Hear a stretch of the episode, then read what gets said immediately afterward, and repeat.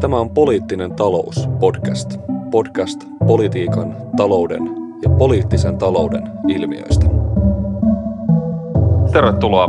Se on jälleen Poliittinen talous podcastin aika. Ollaan tällä kertaa, sanoisinko, podcastin kestoteeman eli asiantuntijuuden kysymysten äärellä. Täällä on vieraana yhteiskuntapolitiikan yliopiston lehtori Mikko Jakonen Jyväskylän yliopistosta. Tervetuloa Mikko mukaan. Tosi hauska saada sut. Sanoisinko vihdoin tänne podcastiin. Olet pitkään ollut mielessä ja nyt sattuu hyvä tilaisuus. Kiitos paljon. Kiitos kutsusta. Tota, mä oikeastaan innostuin pyytämään sut tähän tota, podcastiin luettuani sun eduskunnalle kirjoittamasi tällaisen vastatieto tulevaisuuden asiantuntijuutta etsimässä raportin, joka on julkaistu vuonna kaksituhattaseitsemäntoista. Se oli tosiaan eduskunnan tulevaisuusvaliokunnalle tehty työ, ellen pahoin erehdy. Ja sä oot käsitellyt asiantuntijuutta muissakin töissäsi, muun muassa tuossa vuonna kaksituhattakaksikymmentä Into Kustannuksen julkaisemassa Konflikti-kirjassasi. Sullahan on siis valtava valtavan laaja tausta politiikan filosofian, politiikan, poliittisen ajattelun historian parissa, mutta tämä asiantuntijuus on selvästi myös kuulunut sun tällaisiin niin kuin intresseihin. Ja mä voisin itse asiassa aloittaa sillä, mä voisin lukea yhden lainauksen tuosta sun konfliktiteoksesta, joka mun mielestä aika hyvin ehkä siivittää tätä asiantuntijuuden kysymyksen asettelua ja täällä tätä ongelmatiikkaa. Sä kirjoitat tuossa kirjassa näin, että asiantuntijo- asiantuntijoita vilisee julkisuudessa enemmän kuin koskaan. Kaupallisessa yhteiskunnassa asiantuntijuus on myös valjastettu laajamittaisesti esimerkiksi mainos- ja markkinointitarkoituksiin. Asiantuntijan brändiä käytetään my- myytäessä ihmisille sänkyjä, kenkiä, sykemittareita, rakkautta, lisäravinteita, elämäntapoja tai poliittisia mielipiteitä. Yhtäältä asiantuntijuus on siis arvostettua sanan taloudellisessa merkityksessä, mutta toisaalta se yhteiskunnan arvo on laskenut, kun siitä on tullut markkinayhteiskunnan käyttötavaraa. Nykyaikainen asiantuntijuus onkin usein eräänlainen palvelu. Se tarjoaa riittävän, mutta ei välttämättä totuudellisen tietopohjan erilaisten kulutus- ja mediatapahtumien perustaksi. Asiantuntijuus on myös politisoitunut valtakunnan korkeinta päätöksentekoa myöten. Poliittisten päätösten tueksi vaaditaan asiantuntijatietoa. Aina päätöksenteossa ei kuitenkaan, kuitenkaan käytä esimerkiksi yliopistojen tai sektoritutkimuslaitosten tuottamaa tietoa, sillä tutkitun tiedon ja poliittisten päämäärien välillä voi olla ristiriitoja. Asiantuntijoiden ja poliitikkojen välisen konfliktin välttämiseksi käytetään siksi konsulttia ja selvitysmiehiä. Tämä noudattaa yritysmaailman mallia, jossa tietoa tuotetaan toivottujen päivämäärien, ei niinkään totuuden aikaansaamiseksi.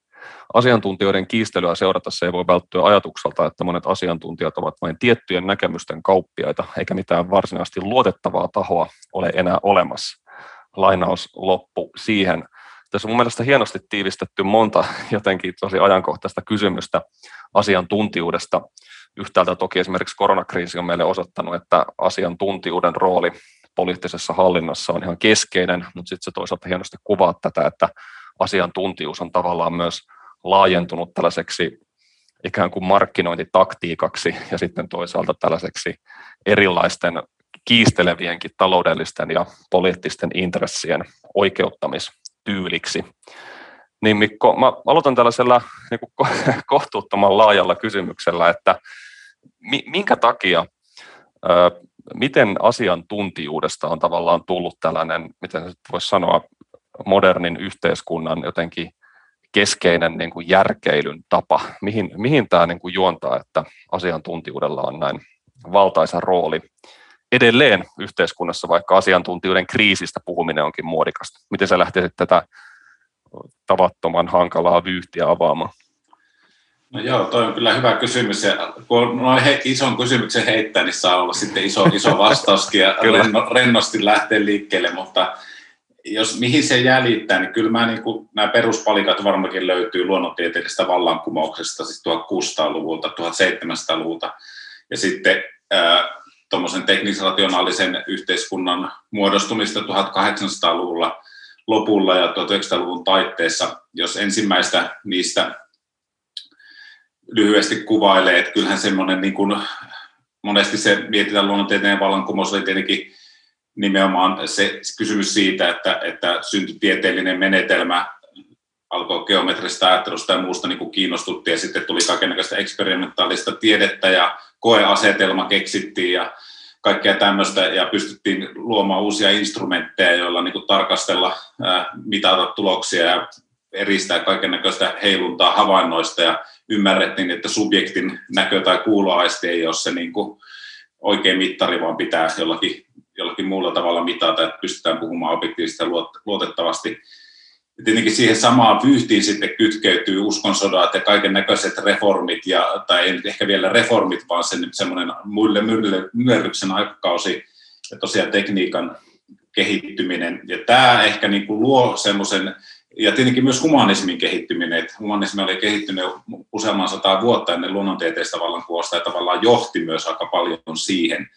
Ihan historian löytäminen tavallaan yhtenä tieteenalana ja kehittäminen ja kaikki tämä. Mutta joka tapauksessa se idea ehkä, ehkä miksi sanon näin, on se, että silloin kuitenkin, ehkä se näkyy vasta seitsemäntoistasadan lopulla kunnolla se, se valtava niin kuin valistuksen buumi ja Ranskan vallankumous, ja niin edelleen, mutta se, sitä edes semmoinen saa viidenkymmenen vuoden, kahdensadan vuoden kiehunta-aika, jossa ajateltiin, että täytyy löytää jotain uusia perusteita sille, että miten me maailmaa arvioidaan. Ja silloin myös niin kuin katolisen kirkon valta-asema alkoi huojumaan uskonpuhdistuksen ja kansallisvaltioiden nousun myötä, mutta siellä kaiken keskellä oli paljon tieto, kysymys tiedosta, että kuka käyttää tietoa, kellon oikeus, ja kyllä skolastiikka, eli kristillis-aristotelinen filosofia, joka oli vallinnut kolmesataa vuotta, niin mureni silloin aika nopeasti, ja tietyt tavat selittää maailmaa ihan lähtien siitä, että kiertääkö aurinko maata vai maa aurinkoa, niin tota, liittyi tähän isoon niin kuin katolisen kirkon valta-asetelmaan, ja, ja sieltä tavallaan mun mielestä niin kuin siirtyi katolisesta niistä kolastisesta yliopistojärjestelmästä. Samaan aikaan, kun se mureni, niin sieltä kuitenkin tavallaan tapahtui myös tieteellinen puhdistus, että tieteellinen tieto ja, ja yliopiston asema alkoi vahvistua yhteiskunnassa, ja sen kautta niin kun asiantuntijoista tuli, siis sanotaan tieteilijöistä, luonnontieteilijöistä ennen kaikkea tuli sellaisia niin kuin keskeisiä hahmoja yhteiskunnassa enemmän kuin aikaisemmin, että keskellähän filosofia oli niin kuin pitkään niin kuin teologista, vaikka se olisi käsitelty mitä tahansa asiaa, lääketiedettä tai muuta, se oli aina niin kuin kytkeytynyt teologiaan. Ja sitten niin kuin uuden ajan alussa ajateltiin, että ei tarvita enää tätä kytköstä välttämättä niin valtavasti. No, tämä on pitkä selitys, en mene enempää siihen, mutta kun kysyit iso, iso kuvaa, niin mä nyt kerron kuitenkin vielä, vielä, vielä vähän tästä, että musta täältä niin kuin lähtee syntymään tämmöisiä niin kuin asiantuntijatyyppiä muodostumaan, ja yksi niistä tosiaan on tämmöinen luonnontieteilijä, rationaalinen, looginen, matemaattinen ajattelu, joka luo pohjan sille. Sitten toinen on se tietenkin, että kun tämä ajattelu kehittyy, ja toki se oli kehittynyt aikaisemmin, niin erilaiset käsityö, kisälijärjestelmät, tekninen kehitys alkaa yhdistyä tähän tieteelliseen ajatteluun vähitellen, ei kauhean nopeasti, mutta alkaa syntyä kytköksiä optiikassa ja ties missä. Ja se taas johtaa siihen, että sitten pystytään rakentamaan parempia välineitä. tuhatkahdeksansataaluvulla ollaan jo siinä vaiheessa, että eräänlaisia esi-insinööritieteen aloja on, missä siis on koneiden valmistus. Ja tietenkin toi niin kuin taloudellinen vallankumous tai teollinen vallankumous siinä vaiheessa tuhatkahdeksansataaluvun puolessa välissä niin kuin kaipaa, niin kuin huutaa tämmöisiä niin kuin uusia ää, tieteilijöitä palveluksensa, jonka jälkeen niin kuin hyvin nopeasti oikeastaan syntyy koulutusta ja, ja tota, kysyntää on, ja sitten syntyy paljon koulutusta erilaisille teknis- teknisille aloille, jossa niin kuin se tieteellinen, matemaattinen ää, ajattelu ja fysiikan ja luonnontieteen ajattelu pistetään sovellukseen entistä enemmän, ja siitähän syntyy tämä insinöörien maailma, mistä tuhatyhdeksänsataaluvulla sitten elettiin paljon, ja eihän se tieteellinen maailma mihinkään häviä, vaan se lähtee kehittyä yhtä nopeasti, ellei, ellei nopeampiikaan. Ja nämä kaksi on varmaan ne asiat, mistä sitten tuhatyhdeksänsataaluvun yhteiskunta tunnetaan pitkälle, että on niin kuin nopeaa, vankkaa tieteellistä kehitystä, että mitä tahansa niin kuin maailman kolkkaa siihen aikaan katsoo, johtavia valtioita, siis Neuvostoliittoa tai U S A:ta tai Eurooppaa ja jossain määrin Kiinaakin, niin, niin kyllähän siellä tämmöinen tieteellinen tieto on ytimessä. Tosin Kiinassa maan aikana se oli vähän niin kuin hankalaa, mutta siitä huolimatta. Ja sitten on tämä, ennen kaikkea tämä tekninen rakennustaito ja koneet ja laitteet ja härpäkkeet ja kaikki muut. Ja että tästä se syntyy. Sitten siihen voisi tietenkin tuhatyhdeksänsataaluvulla lisätä sen, että, että kun se alkoi tuottaa, tai tuhatkahdeksansataaluvun lopulta jo sitä valtavasti sitä taloudellista vaurautta ja taloudellinen toimeliaisuus, yrittäminen vaatii lisää koneita, vaan Adam Smith niin kuin sanoi seitsemäntoistasataa-luvulla, että pistäkää niin kuin prosessi palasiksi ja koneistakaa jokainen työvaihe, niin tuotanto kasvaa. Niin tästä tietenkin syntyy se, että se on myös talousrationaalista, se teknisrationaalisuus. Et ehkä nämä on ne syyt sitten siinä. Kyllä. Vointi kasvaa, taloudellinen vauraus kasvaa. Just näin, eli onko se tavallaan ollut näin, että asiantuntijuus on sitten viimeistään varmaan just tuhatkahdeksansataa-tuhatyhdeksänsataaluvulle tultaessa ollut niin kuin keskeisessä roolissa kuitenkin tämmöisessä kaupungistuvassa, teollistuvassa kapitalismissa, jotka on ikään kuin nojanneet yhä hienostuneemman työnjaon varaan, ja jossa ne asiantuntijat on ikään kuin valjastettu sen talouskasvun ja sen jollain tavalla ää, jatkuvan, ikään kuin just hyvin kuvasit tämmöisen, tämmöisen niin kuin insinööri, insinöörimäisesti kehitettävän niin kuin yhteiskunnan moottoreiksi, että on, onko se tavallaan näin, että asiantuntijuus, siis tämmöinen niin kuin moderni, moderni kapitalismi on alkanut niveltyä myös hyvin tiiviisti toisiinsa? Ehdottomasti, ja siis kapitalismihan alkoi käyttää asiantuntijoita jo silloin tuhatviisisataaluvulla, ellei ole katrasentolla, niin kuin tuhatneljäsataaluvulla, jolloin tapahtui valtavasti kehitystä.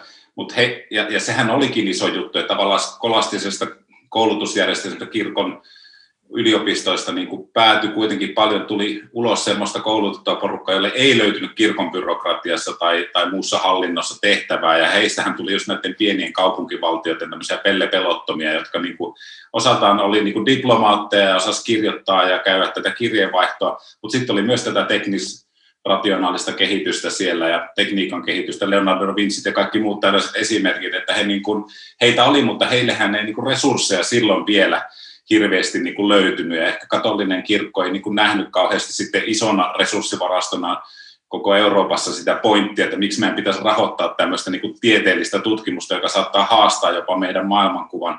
Kun taas sitten kapitalismin myötä, niin tätä ihan samalla lailla, että me muistetaan lähempänä joku dotcom-buumi niin kuin tuhatyhdeksänsataayhdeksänkymmentäluvun ja kaksituhattaluvun taitteessa, milloin valtavia määriä rahaa niin kuin kanavoitiin koko maailmanlaajuisesti kaiken näköiseen internet-hömpötykseen, missä niin kuin saattoi perustaa minkälaisia firmoja tahansa, kun oli vaan hyvä idea ja uutta tietoa, ja niin kuin nyt tehdään sitä ja tätä, niin samanlainen pöhinähän on ollut ennenkin historiassa käynnissä, ja, tota, ja kyllä kapitalismi tietenkin tarvi, että se oli semmoinen win-win-tilanne niin tieteelle mm. kuin, kuin taloudelle, että kun keksitään uusia keinoja tehostaa tuotantoa, niin, niin tulee lisää taloudellista lisäarvoa, ja kun tulee lisää taloudellista lisäarvoa, niin voidaan taas antaa tieteilijöille ja asiantuntijoille tavallaan laboratorion rauha tehdä mitä halutaan, koska sillä perustutkimuksen kautta voi syntyä näitä innovaatioita, että tämä, tämä kai se on semmoinen yksi perusjuone tässä on. Kyllä.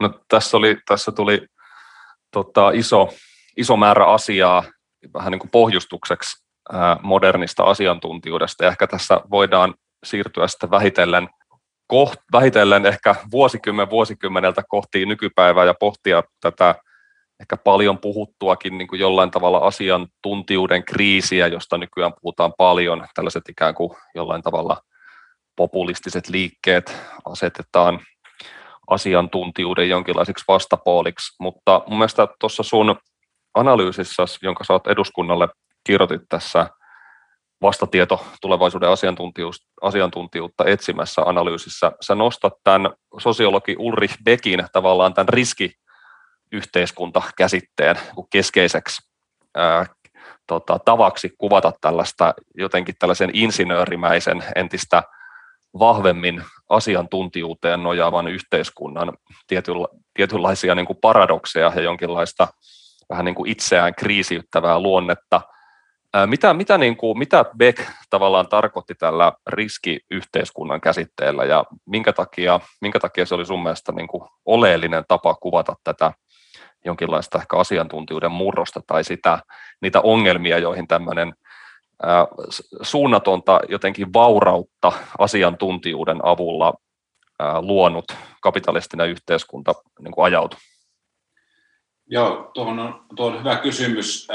Varmaan se syy, miksi Beck tuli mieleen, on se, että, että aikoinaan kun opiskelin sosiologiaa ja tota, niin, kävin myös Esa Konttisen ihan loistavan asiantuntijuuden historian nimisen luentosarja opiskelin silloin. Ja, tota, Beck oli silloin tietenkin ja on edelleenkin, mutta ehkä, ehkä silloin just niin kuin kun itse opiskelin kaksituhattaluvun alussa, niin oli vielä sille hyvinkin varten otettava äh, hahmo sosiologian kentällä, ja tietenkin hänen roolistaan on kiistelty, onko hän vain aikalaisanalyytikko ja, ja on, onko empiriaa pohjalla, mutta jotenkin ehkä riskiyhteiskunnan käsitteellä nyt on, on, siitä on, siitä on sitä voisi kritisoidakin, mutta siitä on kyllä semmoisia hyötyjä, että et ehkä se alkaa tuntua meistä nykyaikana kaksituhattakaksikymmentäluvulla ja vähän niin kuin etäiseltä, mutta se maailma, mistä Beck oikeastaan puhuu, ehkä on kahdeksankymmentäluku, yhdeksänkymmentäluku ja sellaiset asiat niin kuin Keski-Euroopan happosateet tai niin kuin, ää, tota,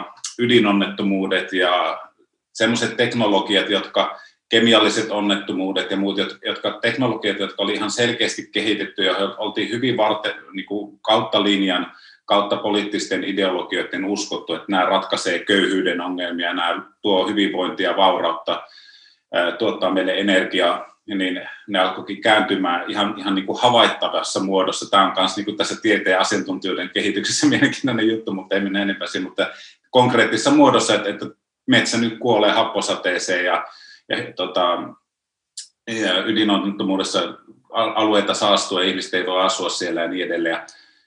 Tämä kokemus ehkä, on se sitten aikalaista tai, tai ihan jotain aikalaiskokemusta tai muuta, minusta Beck hyvin kiteyttää sen siihen riskiyhteiskuntaan ja siihen ymmärrykseen, että riskiyhteiskuntahan, toinen Beckin käsite on tämä refleksiivinen modernisaatio mm. tai refleksiivinen yhteiskunta, joka peilaa ja hahmottaa niitä omia toimintojaan entistä tarkemmin, että mitä, mitä se oikeastaan tekee. Ja jos miettii verrattuna esimoderniin aikaan, niin kyllähän silloinkin riskejä oli. Siis riskejähän on aina ja on, tulee olemaan jokaisessa yhteiskunnassa, mutta, mutta niiden tiedostaminen etukäteen, no varmasti niiden tiedostettiin etukäteen, että jos tulee halla, niin sato menee tai jotain vastaavaa, mutta joku Lontoon smokki tai joku tämmöinen niin kuin tuhatkahdeksansataaluvulla, että kun niin kuin syntyi valtavia hengitystieoireita ihmisille ja, ja kaupungit oli savusuvussa, niin tähän ei välttämättä ymmärretty, että, heti, että miksi näin kävi. No sitten sitä mm. alettiin myöhemmin korva, korjaamaan, mutta niin kuin tuhatyhdeksänsataaseitsemänkymmentäluvulla oltiin jo hyvin tietoisia siitä, että minkälaisia riskejä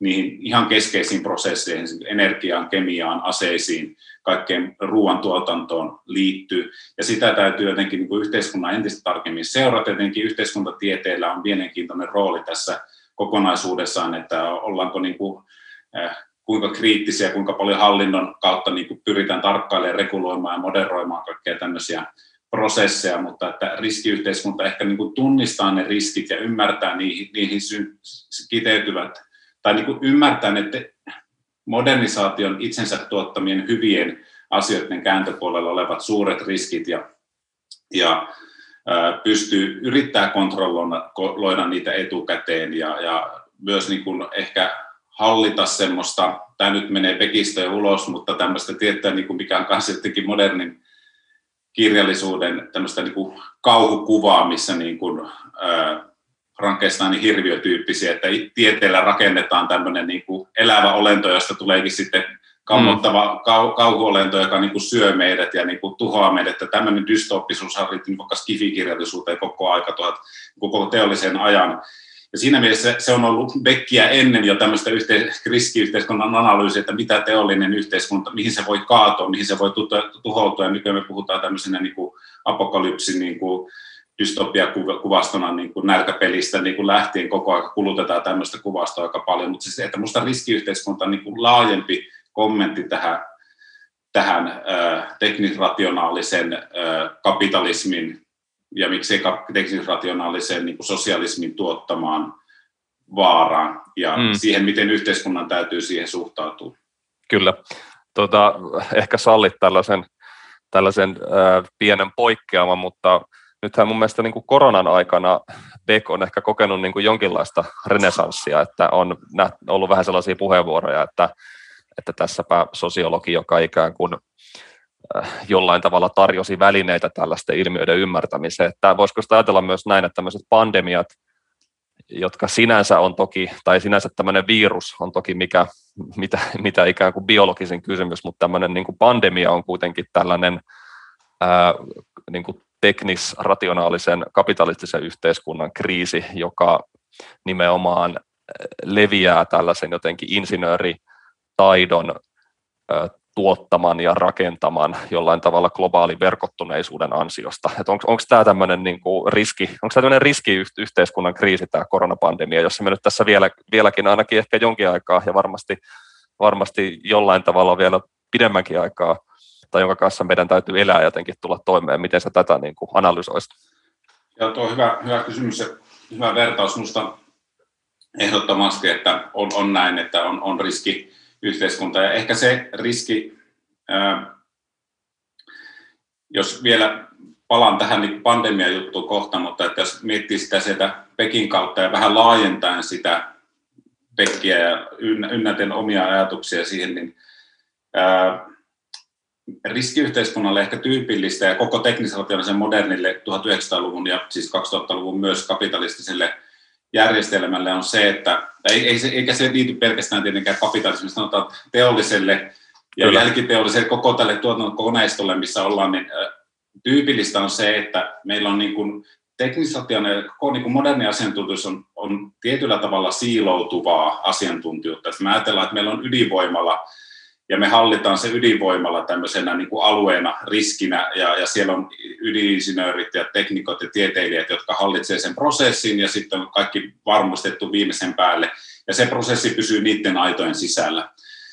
Sitten meillä on joku ruoantuotantojärjestelmä, jossa tietty prosessi, kylmäketju ei katkea, ja se hallitaan niin kuin alusta loppuun, ja siihen on mietitty, niin kuin miten se homma toimii. Ja sitten meillä on joku öljyjalostus, Ja, ja kuljetus, ja sitten meillä on kemikaaliprosessit ja lääketeollisuus ja kaikkea muuta. Ja nämä on niin kuin erillisiä virtoja, ää, tämmöisiä niin kuin aika paljonkin ris, riskejä sisältäviä virtoja, jotka kuitenkin muodostaa tämän meidän koko maailman ää, to, ja yhteiskunnan toiminnan. Ja riskiyhteiskunnassa ehkä tyypillistä on se, että niin kuin me usko tuudittaudutaan siihen tunteeseen, että okei, okay, yksi palikka voi rakata vähän aikaa. Olkiluodossa voi tulla joku ylilämpeneminen, mutta se hallitaan ja se pistetään takaisin aisoihin. Ja samalla lailla jossakin voi tapahtua öljyvuoto, mutta ei siinä mitään, sekin laitetaan kuntoon. Mutta ehkä pandemia osoittaa sen, että pandemiakinhan on ollut pitkän aikaa tiedossa, että tämä riski liittyy tähän globaaliin mm. matkustamiseen, se liittyy globaaliin, globaaliin tavaravirtaan, se liittyy eläintuotantoon ja mihin kaikkeen.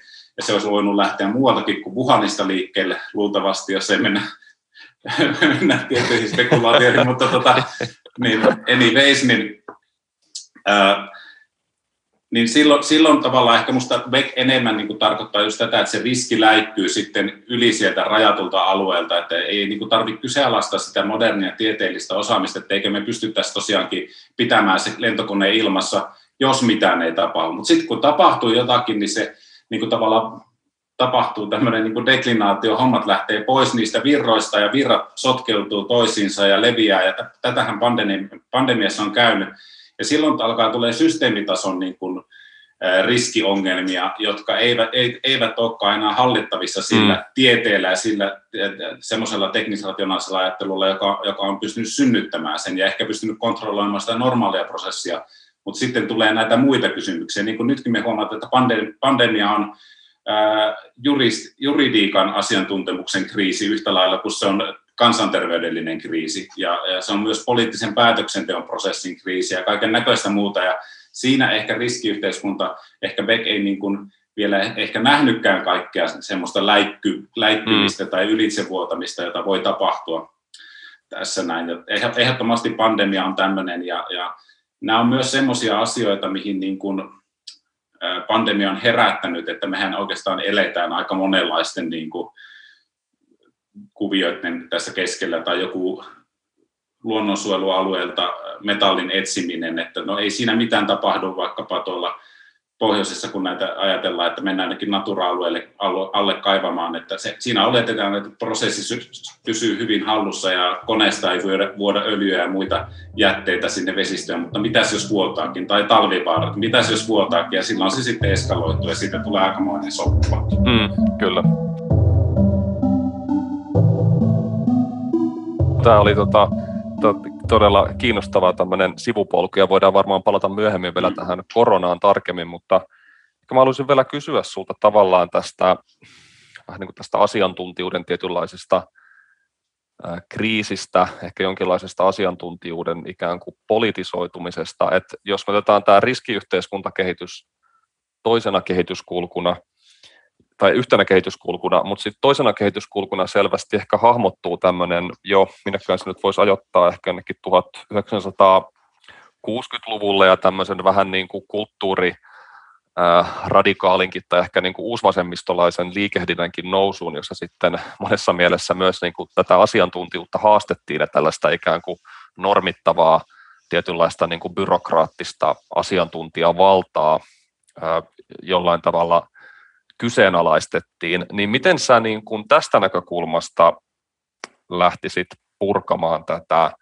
asiantuntijuuden jonkinlaista entistä niin kuin syvenevää tavallaan politisaatiota ja vähän tietyn asteista kriisiytymistä, että sit, sittemmin tuntuu, että pitkään ehkä tämmöinen niin kuin asiantuntijuuden kritiikki oli ehkä jossain määrin niin kuin poliittisen vasemmiston heiniä, että on kritisoitu paljon vaikkapa joidenkin lääkefirmojen ja heidän asiantuntijuudensa suhteita vaikka politiikkaan ja talouteen. Okei, no sitten toisaalta oikeisto on ehkä taas niin kuin valjastanut omat asiantuntijansa tavallaan kritisoimaan vaikka ilmastotiedettä, ja, ja tällä tavalla niin kuin tuntuu, että asiantuntijuus on hyvin vahvasti sotkeutunut myös erilaisiin niin kuin poliittisiin vääntöihin ja kamppailuihin. Niin millä tavalla tällainen liikehdintä on jollain tavalla hankaloittanut tätä meidän, meidän niin kuin jo entisestään hyvin niin kuin kimuranttia suhdetta tähän asiantuntijuuteen? Joo, tuo on hyvä kysymys, laaja sekin, että yritän jostakin lähteä liikkeelle, että jos miettii sitä sodan jäl... toisen maailmansodan jälkeistä tilannetta, niin, josta niin kuin sit yhteiskunta- ja taloustieteissä paljon puhutaan, että syntyy tämä kolmenkymmenen kukoistuksen vuoden aika, joka tietenkin edellyttää valtavan määrän jo sitä, siinä, sitä en, ennen kehittynyttä teknisrationaalista niin kuin, ja teknologista kehitystä. Sota kehitti hirvittävästi logistiikkaa ja, ja kaikkea tällaista, niin kuin, joka on auttanut globalisaatiota ja muuta ja taloudellista kehitystä, mutta ennen kaikkea tietenkin sitten valtava kysyntä sodan jälkeen jälleenrakennuksessa.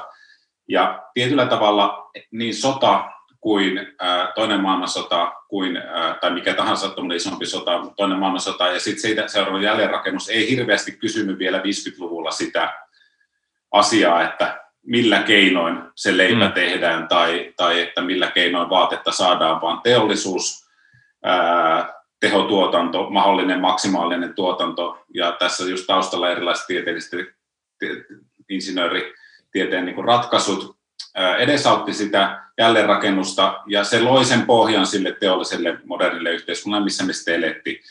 Ja sitten jos mennään kuusikymmentäluvulle ja seitsemänkymmentäluvulle, niin tavallaan se sodan, jäl- sodan aikana ja sen jälkeen juuri syntynyt sukupolvi taas oli varmaan aika kyllästynyt siihen niin kuin maailmaan, kaikki ne hippiliikkeineen ja muineen niin kuin siitä, että et niin kuin oli hyvin niin kuin tiukkaa, ää, ei aikaa mihinkään ja niin kuin ka- kauhean tehostamistalous päällä. Niin, niin tota, syntyy niin kuin kritiikkiä, mutta musta se ei ole ainoastaan tämmöinen kulttuuriradikalistinen kysymys, siis tämä tieteen ää, kritiikki silloin, vaan silloin kyllä myös nähtiin se, että tietyt, varsinkin ehkä Yhdysvalloissa, niin ää, sotilasteollinen kompleksi oli ottanut niin kuin paljon asemaa, ää, öljytuotanto oli niin kuin valjastettu myös ehkä maailmanpoliittisesti tähän kuvioon. Nähtiin, että näistä isoista resursseista, jotka ajaa tietynnäköisiä teknologisia ratkaisuja eteenpäin, niin tulee myös maailmanpolitiikan ongelmia ja, ja käristää, käristää entisestään ideologisia kysymyksiä. Eli, eli tavallaan, ja sitten tietenkin se ympäristökriisin tavallaan ymmärtäminen seitsemänkymmentäluvulla, just näiden niin kuin edellä mainittujen ympäristö, konkreettisten ympäristö tuhojen myötä, ja U S A:ssahan tätä tapahtui niin kuin paljon jo kuusikymmentä-seitsemänkymmentäluvulla, että siellä pilaantui vesistöjä ja ihmiset, äh, ihmisille annettiin hirveästi kemikaaleja ja, ja tuotettiin ruokaa, joka teki sairaaksi, ja vesijohtovedessä oli kaiken näköistä. Että tätä, tätä tapahtui ympäri maailmaa myös siellä, missä ajateltiin, että se taloudellinen kehitys on niin kuin parhaimmillaan tai kukoistavimmillaan. Niin mä ajattelisin, että silloin tietyllä tavalla tietenkin tämä kritiikki just kanavoitui ehkä jo sen ajan äh, eurovasemmistolaiseen, U S A-laiseen vasemmistoon, joka kritisoi tämmöistä niin kuin hyvin vahvaa pääomavetosta niin kuin taloudellista toimintaa, joskin varmasti myös nautti siitä. Ehkä se pointti oli se, että meidän pitäisi korjata näitä niin kuin projekteja ja prosesseja. Minun mielestä tämä ajattelu on hyvin pitkälle omaksuttu nykyään. Mä väittäisin, että melkein kaikki nykyään ajattelee, niin kuin, jos mennään kysymään näin, että, että mitä ajattelin, niin ajatellaan, että me niin kuin hyväksytään se, että totta kai prosesseja pitää korjata. Mm. Totta kai meidän pitää tarkkailla asioita ja niin kuin pitää olla erilaisia säädöksiä. Ja, mutta että jos miettii kuusikymmentäluvun teollisuutta ja taloutta Suomessa, U S A:ssa, Neuvostoliitossa, niin ei siellä mitään niin kuin juuri valvottu.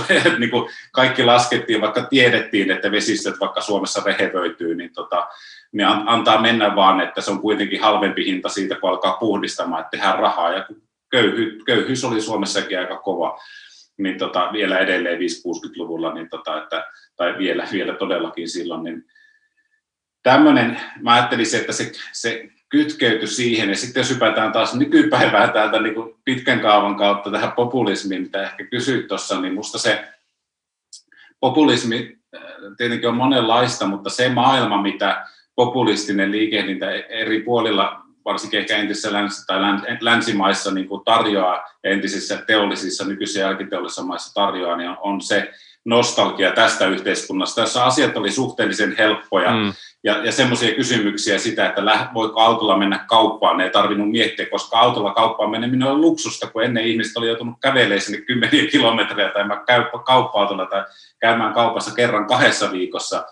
Niin nämä oli kaikkea sitä, mitä yhteiskunta pystyi niin kuin vauraudella ja tällä teknisrationaalisella talouskehityksellä tarjoamaan, eikä sitä tarvinnut kyseenalaistaa. Ja populismihan vetoaa hirveän paljon näihin asioihin mm. että edelleenkin. Ja Ja siinä mielessä voidaan tulla tähän myöhemminkin, niin musta niin kuin, ä, populismin tiedekritiikki tai asiantuntijuuskritiikki ei sinänsä välttämättä lähde semmoisesta niin kuin pelkästään semmoisesta niin kuin tiede olisi väärin jotakin, tai se olisi, olisi olemassa joku salaliitto, vaan siitä, että ajat on muuttuneet niin nopeasti, että niin kuin tietyllä tavalla ne ihmiset, jotka oli vielä kaksikymmentä-kolmekymmentä vuotta sitten voittajia, onkin nyt häviäjiä. Mm.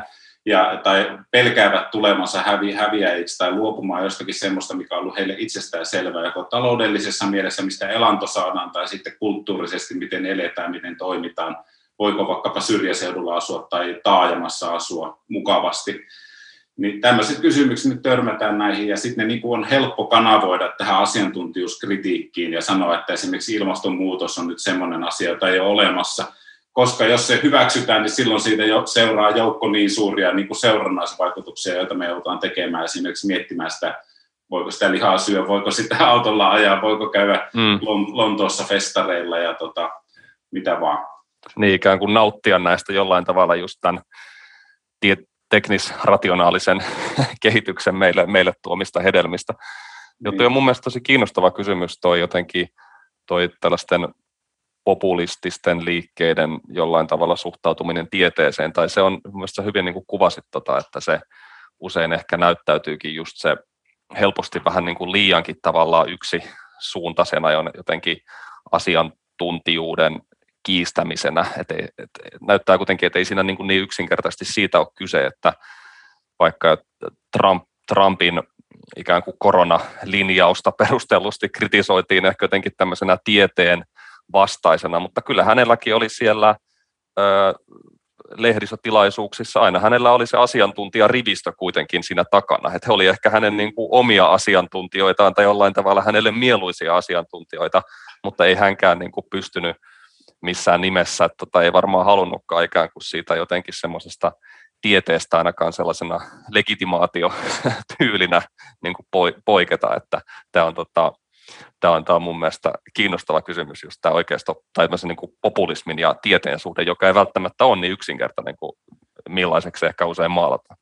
Joo, ei, toi on hyvä, tuosta voisi avata niin monta juttua, mutta jotenkin toi, ehkä toi just, että mun mielestä siis on, että, että, että sehän niin kuin Trump ja monet muut populistit tällä tavallaan tieteen ja asiantuntijuuden kyseenalaistamisella, niin he ovat niin kuin nostaneet sen asian, mikä oli tietyllä tavalla haudattu jo joksikin aikaa, ehkä useamman kymmenen vuoden me ollaan jotenkin hyväksytty ehkä kuitenkin just tämä riskiyhteiskunnan ja tämmöisen erittäin kompleksisen, jos moderni yhteiskunta on sosiologien mielestä kompleksi, niin sitten postmoderni on varmaan hy- hyperkompleksi yhteiskunta, ja saadaanko me nyt puhua postmodernista ja mistä vaan, mutta tietyllä tavalla mä ajattelen, että myös tieteessähän me ollaan jo hyvin pitkälle hyväksytty tämmöinen tietyn näköinen fragmentaarinen, äh, siiloutuva, mm. jota voisi sanoa postmoderniksi argumentiksi, että, että me ei kerta kaikkiaan esimerkiksi yhteiskuntatieteidentietenkään sisällä, niin mä voin heti nimetä monta tieteilijää, joiden kanssa mä en ihan ymmärrä, mistä he puhuu, ja en yhtään kiistä heidän asiantuntemusta, mutta se on niin, se on niin erikoistunutta, että mä en pysty niin kuin menemään siihen keskusteluun, vaikka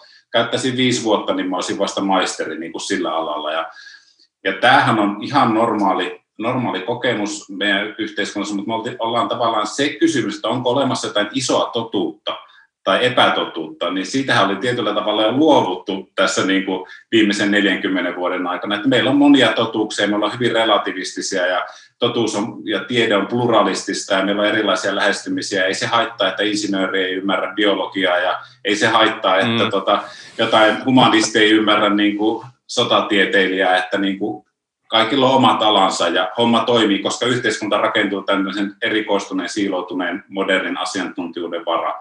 Mutta sitten tämä niinku post-truth ja koko muu, niin sehän nostaa kysymykseen sen, että onko olemassa jotain isoa totuutta asioista, mikä tietenkin varmasti, jos kulttuuriradikalismi, ympäristöradikalismin kysymys jo kuusikymmentäluvulta, seitsemänkymmentäluvulta tavallaan, että mihin äsken viittasit tämmöisen vihreä ja vasemmistolaisen mm. kysymys, että meillä on, mikä musta sieltä kautta tuli jo silloin, oli se, se niinku kysymys, että kun me eletään, niin hyväksytään se lähtökohta, että eletään kompleksissa yhteiskunnassa, jossa on erilaisia riskivirtoja olemassa, jotka voi läikkyä, niin kuka pystyy antamaan kokonaiskäsityksen tästä systeemistä. Ja meillähän niin kuin esimerkiksi systeemiteoria yhteiskuntatieteessä ei ole mitenkään kauhean pop, tai ylipäätänsä tämmöinen ehkä myös aikalaisanalyysin jonkinasteinen väheksyminen liittyy tähän, että ajatellaan, että se on vain aikalaisanalyysi tai ajan kuvausta, vaikka mun mielestä myös aikalaisanalyysi on pyrkimys ymmärtää kompleksisen järjestelmän kokonaisvaikutuksia tavallaan, semmoista jotenkin holistisempaa, että miten nämä eri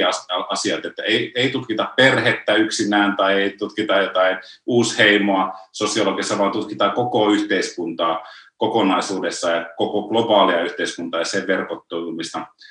Näitähän meillä tietenkin tietyllä tavalla on, mutta toisaalta taas niin kuusikymmentä-seitsemänkymmentäluvun radikalismi ehkä ympäristöasioissa ja, ja talouteen liittyvissä kysymyksissä esitetään kysymys, että mitä, mikä tämä kokonaisvaikutus tästä on ja pitäisikö sitä jotenkin hillitä. Ja mun mielestä niin kuin tietyllä tavalla, mä en ollenkaan sano, mä en vertaa näitä, että tämä ää, tietyllä tavalla positiivinen kuitenkin lähestymistapa, joka liittyy regulaatioon ja, ja niin kuin kapitalistisen yhteiskunnan, ei sen kieltämiseen välttämättä, vaan sen moderoimiseen ja, ja niin kuin sen kiihtyvän, kiihtyvän negatiiviseen kierteeseen kiihtyvän prosessin niin kuin hidastamiseen ja hallitsemiseen, mikä oli ehkä kuusikymmentä-seitsemänkymmentälukujen pro- projektia, niin sitten ehkä niin kuin nyt me ollaan sitten populismin kanssa siinä tilanteessa, että, että sama kysymys siitä, että mikä on tämä iso kuva, mikä on iso totuus siitä, että mihin me ollaan menossa, mikä on niin kuin tavallaan kokonaisuus, niin populisteillähän ei ole mitään vastausta siihen, että se, se ainakin mitä teille kerrotaan on väärin. Mm.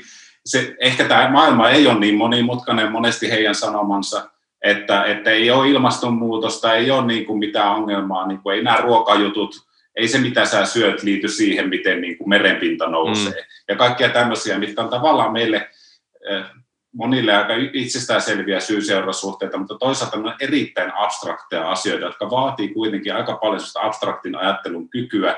Ja on, kehen tahansa meistä on helppo vedota yksinkertaisella selityksellä, esimerkiksi jos me sairastutaan tai tulee pandemia, niin se, silloin niin kuin ne yksinkertaiset selitykset toimii. Ja kyllä minusta populismi on tavallaan just nostanut sen, että niin kaipuun siihen yksinkertaiseen totuuteen, että, mm. esim, että mikä niin kuin, ei kahdeksankymmentäluvun alussa vielä Amerikassa tai Suomessa ollut vaikea sanoa, että tämä homma on hyvä. Mm. Siis kyllä. Mä uskon, että kautta, kautta yhteiskunnan sanottiin, että no, perhana teollisuus tuottaa rahaa ja töitä ja hyvinvointia ja Pekka Kuusi oli oikeassa ja tuota, niin kuin, ei tässä mitään, että Pekka mm. Kuusin tämä, tätä, tämä ihmisten maailmakirja ei ollut ehkä moni lukenut, että ympäristökriisi tulee hänkin tästä jo kahdeksankymmentäluvulla, mutta että näin. Joo, toi on, toi on mun mielestä kiinnostavaa myös siinä mielessä, että, että jollain tavalla tuommoinen ehkä nykyinen, jollain tavalla ehkä löyhästi, ei, ei välttämättä mitenkään yksiselitteisesti johonkin niin kuin oikeistoon liittyvä semmoinen asiantuntijuuden kritiikki, jota nyt ehkä vaikka tämä korona ja sen näiden rajoitusten vastaiset mielenosoitukset on tietyllä tavalla taas niin kuin nostaneet esiin, niin jotenkin jollain niin kuin oudolla tavalla mun mielestä se vähän niin kuin tuo mieleen sellaisen mun mielestä hyvin perustellun tavallaan ehkä sellaisen yhteiskuntatieteellisen ja vähän niin kuin kriittisen vasemmistolaisen kritiikin, joka oli kovin niin kuin muodikasta joskus kaksituhattaluvulla, kun puhuttiin tavallaan tästä tämmöisestä niin kuin post-demokratiakehityksestä, että meillä on tavallaan niin kuin demokraattisen yhteiskunnan fasadit on olemassa, mutta itse asiassa se valta on tosiasiallisesti vaan byrokraattien ja jonkinlaisten niin kuin finanssieliittien käsissä. Ja, ja, ja tämä on, tämä on hyvin, hyvin tavallaan perusteltu kritiikki, mutta mun mielestä se jollain tavalla jotenkin jännästi tuo myös mieleen tämän nykyisen kritiikin, jossa kiinnitetään vaikka huomiota siihen, että mitkä on joidenkin rokoteyhtiöiden ja edut vaikka johonkin kansallisvaltioihin, tai tällaisia niin kuin yhteyksiä tavallaan pyritään vähän niin kuin valasemaan. Niin mistä se, en mä tiedä, ootko sä miettinyt tämän, mutta mistä se, mulla on vähän sellainen jotenkin hunch, että onko tässä vähän käynyt semmoinen keikaus, että tavallaan tämmöisestä asiantuntijuuden jonkinlaisesta kritiikistä, että se on vähän niin kuin, onko vasemmisto jollain tavalla vähän niin kuin siirtymässä ikään kuin pois siitä, että onko ne onko se asiantuntijuus nyt osa sellaista omaa ikään kuin hyveellistä poliittista identiteettiä, jolla niin kuin luodaan vastakkaisuutta tähän asiantuntijuuden hylkäävään populismiin, ja sitten ikään kuin jätetään tavallaan semmoinen ehkä jostain niin kuin aidosta, aidosta kokemuksestakin kumpuava kritiikki sitten vähän niin kuin sen toisen poliittisen leirin heiniksi. Nämä, huomaan, että nämä on hirveän hirvittävän kohtuuttomia kyllä nämä mun kysymykset, mutta kiva heitellä sulle tällaisia kauheita, kauheita kierrepalloja koko ajan täältä. Joo, tämä on oikein hauskaa, e- eikä pidä ottaa liian vakavasti ja kuulijoille kanssa, että se mitä sanotaan, niin tota, käyttäkää omalla vastuulla. Nimenomaan. Mutta, mutta että, äh, joo, toi on hyvä, hyvä kysymys. Äh, Ensinnäkin mä sanoisin heti ehkä kärkeisen, että ehkä vasemmistolla on kuitenkin ää, asiantuntijuuskritiikkiä, mm. mutta se, se kohdistuu ehkä aika paljon just siihen taloudelliseen, taloustieteelliseen asiantuntijan hegemoniseen, niin kuin uusklassisen taloustieteen kyseenalaistamiseen, ja, ja syystäkin varmasti, että to, toki on näin, että viimeiset neljäkymmentä vuotta vasemmisto on ollut tämän uusklassisen taloustieteen ja siitä seuraava uusliberaalin niin kuin politiikan kanssa vähän helisemässä, ja, ja tota, ää, on myös niinku muita hyvinvointivaltioiden Y M S julkisen sektorin kehityskulkuja, jotka on niinku hankaloituneet sen kautta. Ja, ja nyt on varmaan käänne kyllä minusta Suomessakin ihan selkeästi, että, että hallitus hylkää niinku kehyksen esimerkiksi, se on kuitenkin vasemmistolaista niinku kritiikkiä ää, vallitsevaa talousajattelua kohtaan. Ja kyse V M:n virkamiesten ja he, heidän kautta niin kuin kanavoituvan taloustieteellisen asiantuntijuuden kyseenalaistamista. Että kyllä tämä ehdottomasti on, on olemassa, mutta ehkä siinäkin näkyy, että se on nyt, tietenkin talous nyt on Marxia mm. verraten vähän niin kuin kaiken perusta, mutta että, että, että ymmärrettävästi siinä on iso, isoja niin kuin kysymyksiä, miksi sitä käydään. Mutta samaan aikaan tietenkin on juuri niin, että, että sitten niin kuin populismille ja oikeistolaisille, erilaisille oikeistolaisille liikkeille on jäänyt niin kuin valtava kenttä ää, erilaisia ihmisten, kansalaisten ihmisten kokemuksia, jotka eivät ole saaneet pitkään aikaa ääntä. Että jos miettii just tätä kaksituhattaluvun taitteen niin kuin globalisaation vastaista liikehdintää ja monesti myös siihen, siihen aikaan, kun tavallaan tämä uusliberalismin keskustelu nousee ja vasemmisto omaksuu sen hyvin vahvasti, että harvaa oikeistolaista löytää, jotka sanoo, että me olemme uusliberaaleja, mutta vasem, vasemmistokeskustelussa kyllä löytyy niin kuin uusliberalismia jos jonkin verran, ja siitä niin kuin rakennetaan, mikä minun mielestä nyt on tietenkin totta, että siellä on olemassa tietty Chicagon koulukunta ja siellä on kyllä oikeat politiikat olemassa taustalla, mutta samaan aikaan siitä tietyllä tavalla tulee myös tämmöinen globaalin talouseliitin niin kuin käsite, joka niin kuin kertoo jotakin siitä. Ja, ja se sama vastustajahan tietyllä tavalla on myös äärioikeistolaisilla ja uuspopulistisilla liikkeellä ollut, eli globaali taloudellinen eliitti, joka on jättänyt kansan huomiota ja, ja niin kuin aiheuttanut julkisen sektorin rapautumisen, saanut aikaan työttömyyttä, ainakin alueellisesti saanut työ, työttömyyttä aikaan sektoreissa, teollisuustyötä, työn siirtämistä Kiinaa ja Aasiaa ja, ja niin kuin toisen ja kolmannen polven työttömyyttä alueellisesti ja kaikkea tätä, mistä myös vasemmisto puhuu totta kai, mutta niin kuin se kokemus ehkä, ehkä vasemmistolla nyt sitten kuitenkin on se, että Että jos ajattelee, että populismin perusjuonne aina antiikista lähtien on se eliitin vastaisuus, mikä tahansa se eliitti onkaan. Ja jos ajattelee, että on maailman historiassa ollut todella hörhöjä eliittejä, jonkinnäköisiä pappis, pappisvaltoja, joissa on niin kuin tehty kaikennäköisiä su, suitsutusmenoja ja sanottu, että, että hokkus pokkus tämä viinin veri mm. muuttuu vereksi ja näin, uskokaa tähän ja puhutaan latinaa niin kuin kansalle ja kansa ei ymmärrä mitään. Tavallaan taikuudella ja magialla niin kuin uskotaan, niin tavallaan tämä perinne musta niin kuin on jotenkin hyvin tässä, että kyllähän me tieteilijät puhutaan ihmisille melkoista munkkilatinaa edelleen, että jos, ja kyllähän nämä asiat on niin vaikeita, että tosiaan jos sä nyt kymmenen vuotta opiskelet tämä asia, niin saatat alkaa ymmärtää jotakin vaikkapa asiantuntijoista, mutta, tota, mutta se, se niin kuin jotenkin semmoinen, että tässä on kyllä tämmöinen eliittikansajuttu ja ehkä semmoisia niin kuin isoja asioita, että tavallaan vasemmiston on kuitenkin turvallisempaa asettua sinne tiedon puolelle, mm. myös ehkä niin kuin tämän taloudellisen hallinnan kannalta, koska niin kuin on selvää, että niin kuin eihän niin kuin näitä asioita jotenkin ilman teknisrationaalista systeemiä voida kerta kaikkiaan toteuttaa, ja sellainen talousjärjestelmä, Kyllä. joka toisi ihmisille hyvää, että mentäisiin jonnekin tavallaan takaisin johonkin niin kuin permakulttuuriin, eikä siinäkään mitään vikaa, se on ihan ok, mutta yksistään sen tyyppinen ratkaisu ei, ei toimi. No, mutta että samasta asiasta tietenkin kamppailee niin kuin uuspopulismi ja, ja äärioikeisto ja muu, joka sanoo, että meidän pitäisi vaan tuossa teollisuus takaisin.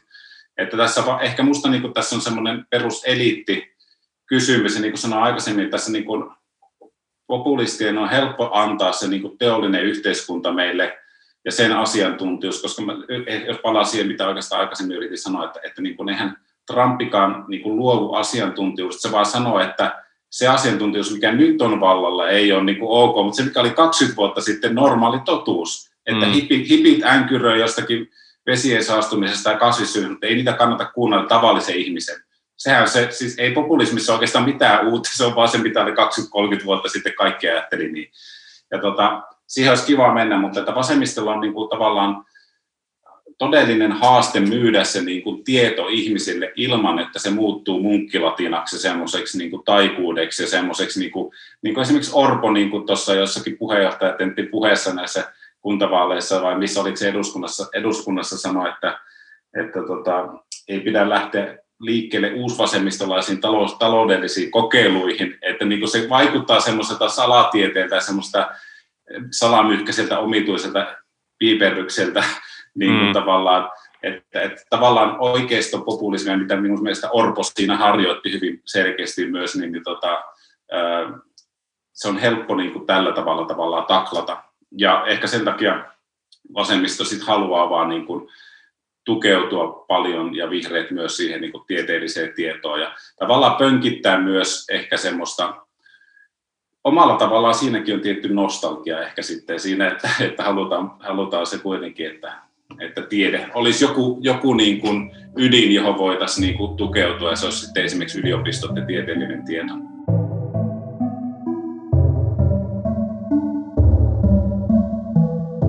Tota, mä vähän tartun tuohon, mitä sä sanoit tuossa aluksi, puhuit tuosta vasemmistolaisesta taloustiedekritiikistä ja ehkä tällaisesta tietystä paradigman muutoksesta. Että se on mun mielestä tosi kiinnostava ja hyvä havainto. Ja siinä on ehkä, näkisit sä, allekirjoitat tämän niin kuin näkemyksen, että onko siinä käynyt jotenkin näin, että vaikka tavallaan vasemmistoa, sellaista ehkä niin kuin demo, jotenkin sosiaalidemokraattista vasemmistoa, varsinkin pitkään ehkä moitittiin sellaiseksi niin kuin liiankin jotenkin teknokraattiseksi, että oli ikään kuin hylätty sellaiset suuret niin kuin utopiat ja otettu sitten vaan tällainen niin kuin uusklassinen talouskonsensus, mutta olisiko siinä voinut olla myös osittain ikään kuin päinvastoin kyse siitä, että, ja niin kuin sä tuossa äsken sanoit hyvin, että tavallaan sen maailman muuttaminenkin oikeasti tarvitsee paitsi myös sitä jotenkin ehkä sitä aatteen paloa, niin myös sitä teknistä asiantuntijuutta ja tällaisten niin kuin, ää, asiantuntijuuden kysymysten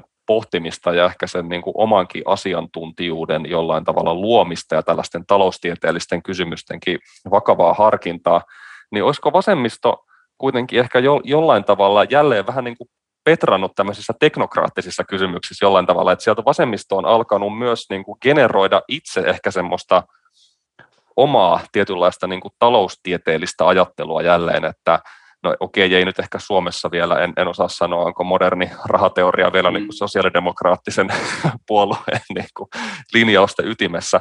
Mutta olisiko ehkä vasemmisto, vasemmisto, jota pitkään oli niin kuin muodikasta ehkä haukkuakin vähän liian teknokraattiseksi, niin olisiko se nyt itse asiassa kuitenkin ottanut jälleen tämmöiset teknokraattisetkin kysymykset vähän niin kuin vakavammin, että on niin kuin vakavasti alettu pohtia ehkä niitä vaihtoehtoja tälle jotenkin tämmöiselle uusklassiselle paradigmaalle. Näetkö sä, että tämmöisestä olisi, olisi mitään merkkejä? Onko tämmöisessä analyysissä mitään perää? Kyllä musta tuossa on perää, ja musta niin kuin ainakin koko keskustelu tuo esiin sen, että, että ää, ensinnäkin just mi- mihin haluaisin ehdottomasti kiinnittää huomiota tässä, ja mitä, mitä, mikä mun yksi perusargumentti on se, että tiede, tiede ja asiantuntijuus on todellakin monimuotoista ja pluralistista, ja me ei voida löytää, että vaikka me haluttaisiin trumpilaisesti tai muun populismin kautta löytää joku palautuspiste, niin edes tieteestä sitä valitettavasti ei löydy yksistään. Että jos, jos se tieteestä löytyy, niin se löytyy tieteestä. Siinä mielessä tiede uudistaa koko aika itseään, se koko aika epäilee sitä, mitä, mitä se tekee. Tiede ei luo, luo yleensä mitään lopullista mallia, ihan, ihan Popperin niin kuin epistemologia ja tieteen filosofian mukaisesti, että, että niin kuin tavallaan semmoinen tilanne olisi vaarallinen, ja, ja se on myös ideologinen tilanne. Ja, ja se varmasti on myös tässä niin kuin uusklassisessa taloustieteessä semmoinen yksi kysymys, josta keskustellaan paljon, on se, että minkä tyyppistä taloutta se syntyi selittämään. Ja jos selittäminen yhteiskuntatieteessä, mitä taloustiedekin on, on teoriaa, niin minkälainen teoria siellä on taustalla ja minkälaisia oletuksia ihmisistä ja ihmisen toiminnasta ja käyttäytymistä se teoria perustuu, minkälaisia aksioomia ja niin edelleen, ollaanko me kaikki rationaalisia vai ei. Ja tota, jos ajattelee Keynesia, niin Keynesin niin kuin kuvio syntyy siitä, että että on kriisi, joka pitää selittää ja ymmärtää toisin, jotta voidaan tehdä sitten konkreettisia soveltavia ratkaisuja sen, sen talousteorian pohjalta. Kyllähän uusklassinen taloustiede syntyy niin kuin just tähän kolmenkymmenen kukoistuksen vuoden mm. jälkeen se teknisrationaaliseen niin kukoistukseen ja alkaa selittää sitä, kuinka vauraus kasvaa ja niin kuin miten sitä hallitaan ja miten pääoma edelleen lisääntyy ja miten tätä kompleksisuutta siinä mielessä voidaan, voidaan selittää. No nyt tavallaan sitten, kyllä se niin tavallaan uusklassinen, uusliberaalin aika, niin kuin nyt varmaan kaksituhattakahdeksan oli sitä, että no uusliberalismi loppunut, nyt finanssikriisi. No ei se ihan loppunut, mutta niin kuin, eikä se varmasti sillä tavalla lopukkaan, mutta kyllä tämä niin kolmekymmentä neljäkymmentä vuoden seitsemänkymmentäluvulta kaksituhattakaksikymmentäluvulle niin aikakausi niin kuin on niin monien kriisien seurauksena tullut se tilanteeseen, että on hyvin todennäköistä, että niin kuin maailman talouden järjestys on muuttunut ihan tämän koronankin takia niin kuin järkkynyt sillä tavalla monesta suunnasta, että se ei ihan niin kuin, ja kyllähän koko keskuspankkikapitalismi tavallaan todistaa mm. sitä, että se on näin tapahtunut, ja, ja musta niin kuin vasemmistossahan tätä kes, vasemmistolaisessa tai, tai sen tyyppisissä piireissä niin kuin ympäri maailmaa on käyty varmaan keskustelua jo pidempään siitä asiasta, ja, ja ehkä musta se, mitä tuossa aikaisemminkin puhuttiin, että se liittyy myös siihen, niin kuin, että tämä on hyvin makroteoriaa, ja se on niin kuin isoista asioista kysymys, niin, niin perustavista fundamenteista, käsitteistä, niin kuin rahasta, että mitä se on ja, ja, ja kaikesta tämmöisestä, että niin kuin, kyllä silloin niin kuin joku, joku väistämättä liikkuu, jos me puhutaan vakavasti rahan ontologiasta tai jostakin vastaavasta ja, ja että mitä raha on ja mitä, mitä me, miten me voidaan ylipäätänsä tietää taloudesta ja selittää taloudellista toimintaa. Niin tämä keskustelu aivan varmasti on käynnissä, ja ihan selvää on se, että niin kuin uusklassisen, niin kuin minkä tahansa niin kuin valta-aseman saaneen tieteen on vaikea muuttaa omaa niin kuin tieteellistä toimintaperiaatettaan kauhean nopeasti. Mm. Kyllä se silloin siellä aina sieltä haastajien puolelta ne uudet ideat yleensä väistämättä tulee, niin kävi silloin tuhat... Tota, kuusisataaluvullakin kun alettiin toteamaan, että ok, ettei se tota, a, tota aurinko olekaan. Ei kun maa olekaan kaiken keskipiste. Ja, ja silloin ne haasteet tavallaan tulee monesti niin kuin todella heterodoksisista niin kuin piireistä, niin kuin tuhatkuusisataaluvullakin, että eihän luonnontieteellinen vallankumous lähtenyt yliopistoista, vaan niistä niin kuin yliopistoista pois pullahtaneista porukoista, jotka pyörii jossakin ihan muualla. No nyt meillä niin kuin, ää, tätä mainitsemia se koulukunta ja muita niin kuin, kyllä niin kuin tehdään yliopistoissa, mutta se ei ole valtavirtaa. Mm. Se keskustelu on käynnissä, ja, ja sitten jos tullaan niin kuin vasemmistoon, niin tota, mitä muita mahdollisuuksia vasemmistolla oikeastaan on, koska toisaalta tämän paradigman niin kuin tarina on jossain määrin näyttää ainakin, niin kuin ei nyt loppuun kuljetulta, mutta ainakaan se ei ehkä mitään uutta ratkaisua tuo. Se on, se on kytkeytynyt tietyn näköiseen poliittiseen ajatteluun, ja, ja valtaan liikkeisiin ympäri maailmaa, niin tota, sitä on aika vaikea heiluttaa, niin kyllä se niin kuin vaatii, ja ehkä tässä nyt sitten se niin kuin, niin kuin talousteoreetikko, ehkä oikeistolaisetkin talousteoreetikot joskus niin kuin haluaa sanoa sitä, että pakko on niin kuin hyvä niin kuin, ää, motivaattoria, mm. kun sitten on pakko löytää töitä, niin kyllä niitä löytyy. Kun ei, tota, niin nyt on vähän käynyt sillä tavalla minun mielestä, että, niin kuin, että tämä alkaa Suomessakin näkyä ihan valtakunnan politiikan tasolla, että, että me keskustellaan tästä asiasta ja puhutaan, niin kuin, ja, ja tota, ei olekaan, siinäkin just näkyy se, että asiantuntijuus ei ole niin yksinkertaista, että meillä olisi yksi taloustiede sillä selvä, että niin kuin meillä on yksi, ei meillä myöskään ole yhtä lääketiedettä, minkä pandemia on näyttänyt. Meillä on aika monenlaisia lääketieteitä, meillä on aika monennäköisiä näkemyksiä pandemiasta, sen leviämisestä, kaikesta siihen liittyvästä. Ja siellä on oikeita ja vääriä arvioita ollut. Ja, ja tämä keskustelu, niin kuin ehkä tämä monimuotoisuus, niin tota, on, on ollut tässä mielessä, että ehkä tulee olemaan myös, jos ajattelisin, että mitä vasemmiston kannattaa jatkaa, on sitä taloustieteen monipuolisesta, ja talousasiantuntijoiden monipuolistamista, ei suinkaan jonkun yhden tavallaan totuuden tarjoamista toisen mm. tilalle, koska se on jotenkin sen, ehkä sen yksinkertaisen tuhatyhdeksänsataaluvun modernin maailman piirre on ollut, että meillä on yksi totuus ja näin se menee ja melkein kaikki järjestelmät on kompastuneet mm. siihen ja, tai ainakin, ainakin uudistaneet toimintaa aika, aika niin kuin rajujen muutosten kautta ja nimenomaan se reflektiivisyys on On, tulee kielletyksi helpolla tämän kautta, vaikka sitä pitäisi olla sitä sisäistä kritiikkiä jatkuvasti missä tahansa tiede, tieteellisessä ja, ja tiede, tiedettä soveltavassa niin kuin, toiminnassa mukaan. Joo, toi puheenvuorot on niin kuin pluralismin puolestaan kyllä tosi tärkeä. Tässä nostitkin tuossa nyt kiinnostavasti tuon niin kuin koronan esille, että tässä on sitten jotenkin luonteva tavallaan sujahtaa siihen. Se on tietysti niin kuin tämän asiantuntijuustematiikan kannalta mitä kiel- mielenkiintoisin kysymys, että, että asiantuntijoiden rooli epidemian hallinnassa on tietysti valtava. Asiantuntijat esiintyy julkisuudessa näitä strategioita perustellen, poliitikot vetoaa asiantuntijuuteen.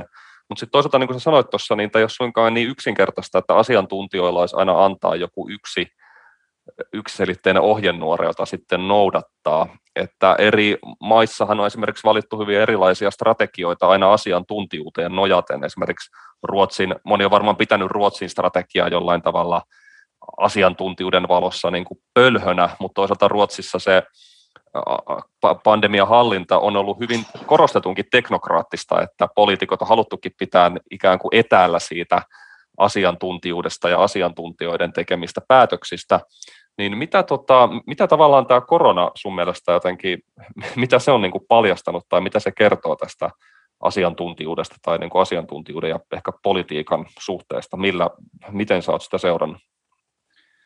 Joo, siis tuo on kyllä tosi hyvä, hyvä kysymys ja kyllä se musta niin kuin kriisi yleensäkin niin paljastaa tosi paljon juttuja ja ensimmäinen havainto, mikä ehkä tulee ensimmäisenä mieleen on se, että vaikka Suomesta, mutta myös muualta. Mu- muualta. Lähinnä on seurannut Ranskaa. Ranskaa niin tuossa voi siihen jotain verrata, mutta että, tai enimmä, en nyt lähinnä, mutta enimmäkseen Ranskaa ja Suomea. Niin, niin tota, siis asiantuntijuus on minusta niin väistämättä vetäytynyt niin hyvin perinteisiin professioihin. Että jos, jos ajattelee sitä modernia tuhatyhdeksänsataaluvun asiantuntijoiden maailmaa, niin siellähän keskeisessä roolissa on lääkärit, juristit, opettajat, ehkä, ehkä opettajat on ihan laajempi ammattikunta, mutta ja näin edelleen, ja tietenkin insinöörit. Mutta nythän meillä, niin kuin jos miettii, että mistä, mistä, mitkä, ketkä on niin kuin äänessä, niin niitä on just lääkärit, ja hyvin semmoinen niin kuin yksiselitteinen kuva, marssijärjestys siitä, että mikä määrää ensin. Se on minusta niin kuin myös yksi semmoinen mielenkiintoinen juttu, mistä tuossa aikaisemmin jotenkin haparoivasti puhuin, ja käytiin läpi sitä populismia, että mitä se nyt sitten, niin kun tarjotaan yksi totuus tai tämmöinen yksi selkeä kuva, niin nythän korona on niin kuin tuonut sen, että meillä on niin kuin, me ollaan hyvin halukkaita me kaikki tässä tilanteessa omaksumaan yksi selkeä kuva siitä, mistä on kysymys, ja saamaan selkeitä ohjeita, miten toimitaan ja noudattamaan niitä, koska niin kuin hätä on suuri ja kuoleman pelko niin kuin väijyy meidän kaikkien mielessä, niin silloin tavallaan sellainen vetäytyminen sinne perusasioihin ja palaaminen on niin kuin helppoa ja se on myös tietenkin tärkeää, että eihän tämmöistä kriisiä ei voi hallita sillä tavalla, että keskustellaanpa nyt kolme kuukautta tai neljä kuukautta ensiksi, että miten me lähdetään kysymään tätä asiaa, että mikä tämä virus on, tai niin kuin mm. esittämään tämmöisiä monimutkaisia epistemologisia, ontologisia kysymyksiä, että mistä pandemiassa on kysymys, vaan pitää olla hyvin nopeasti hyvin selkeitä päätöksiä. Se on ehkä niin kuin aiheuttanut sen vetäytyminen. Sitten toinen tavallaan siitä, sitten se läikkymisversio on, tai seuraus, se riskiyhteiskunnan, kun riski tavallaan laukeaa, niin on tietyt asiantuntijat, jotka on erikoistuneet sen riskin hallintaan, ja me oletetaan, että heillä on sitä tietoa. Me ollaan valitettavasti jouduttu huomaamaan, ja tätähän on tullut kautta poliittisen kentän.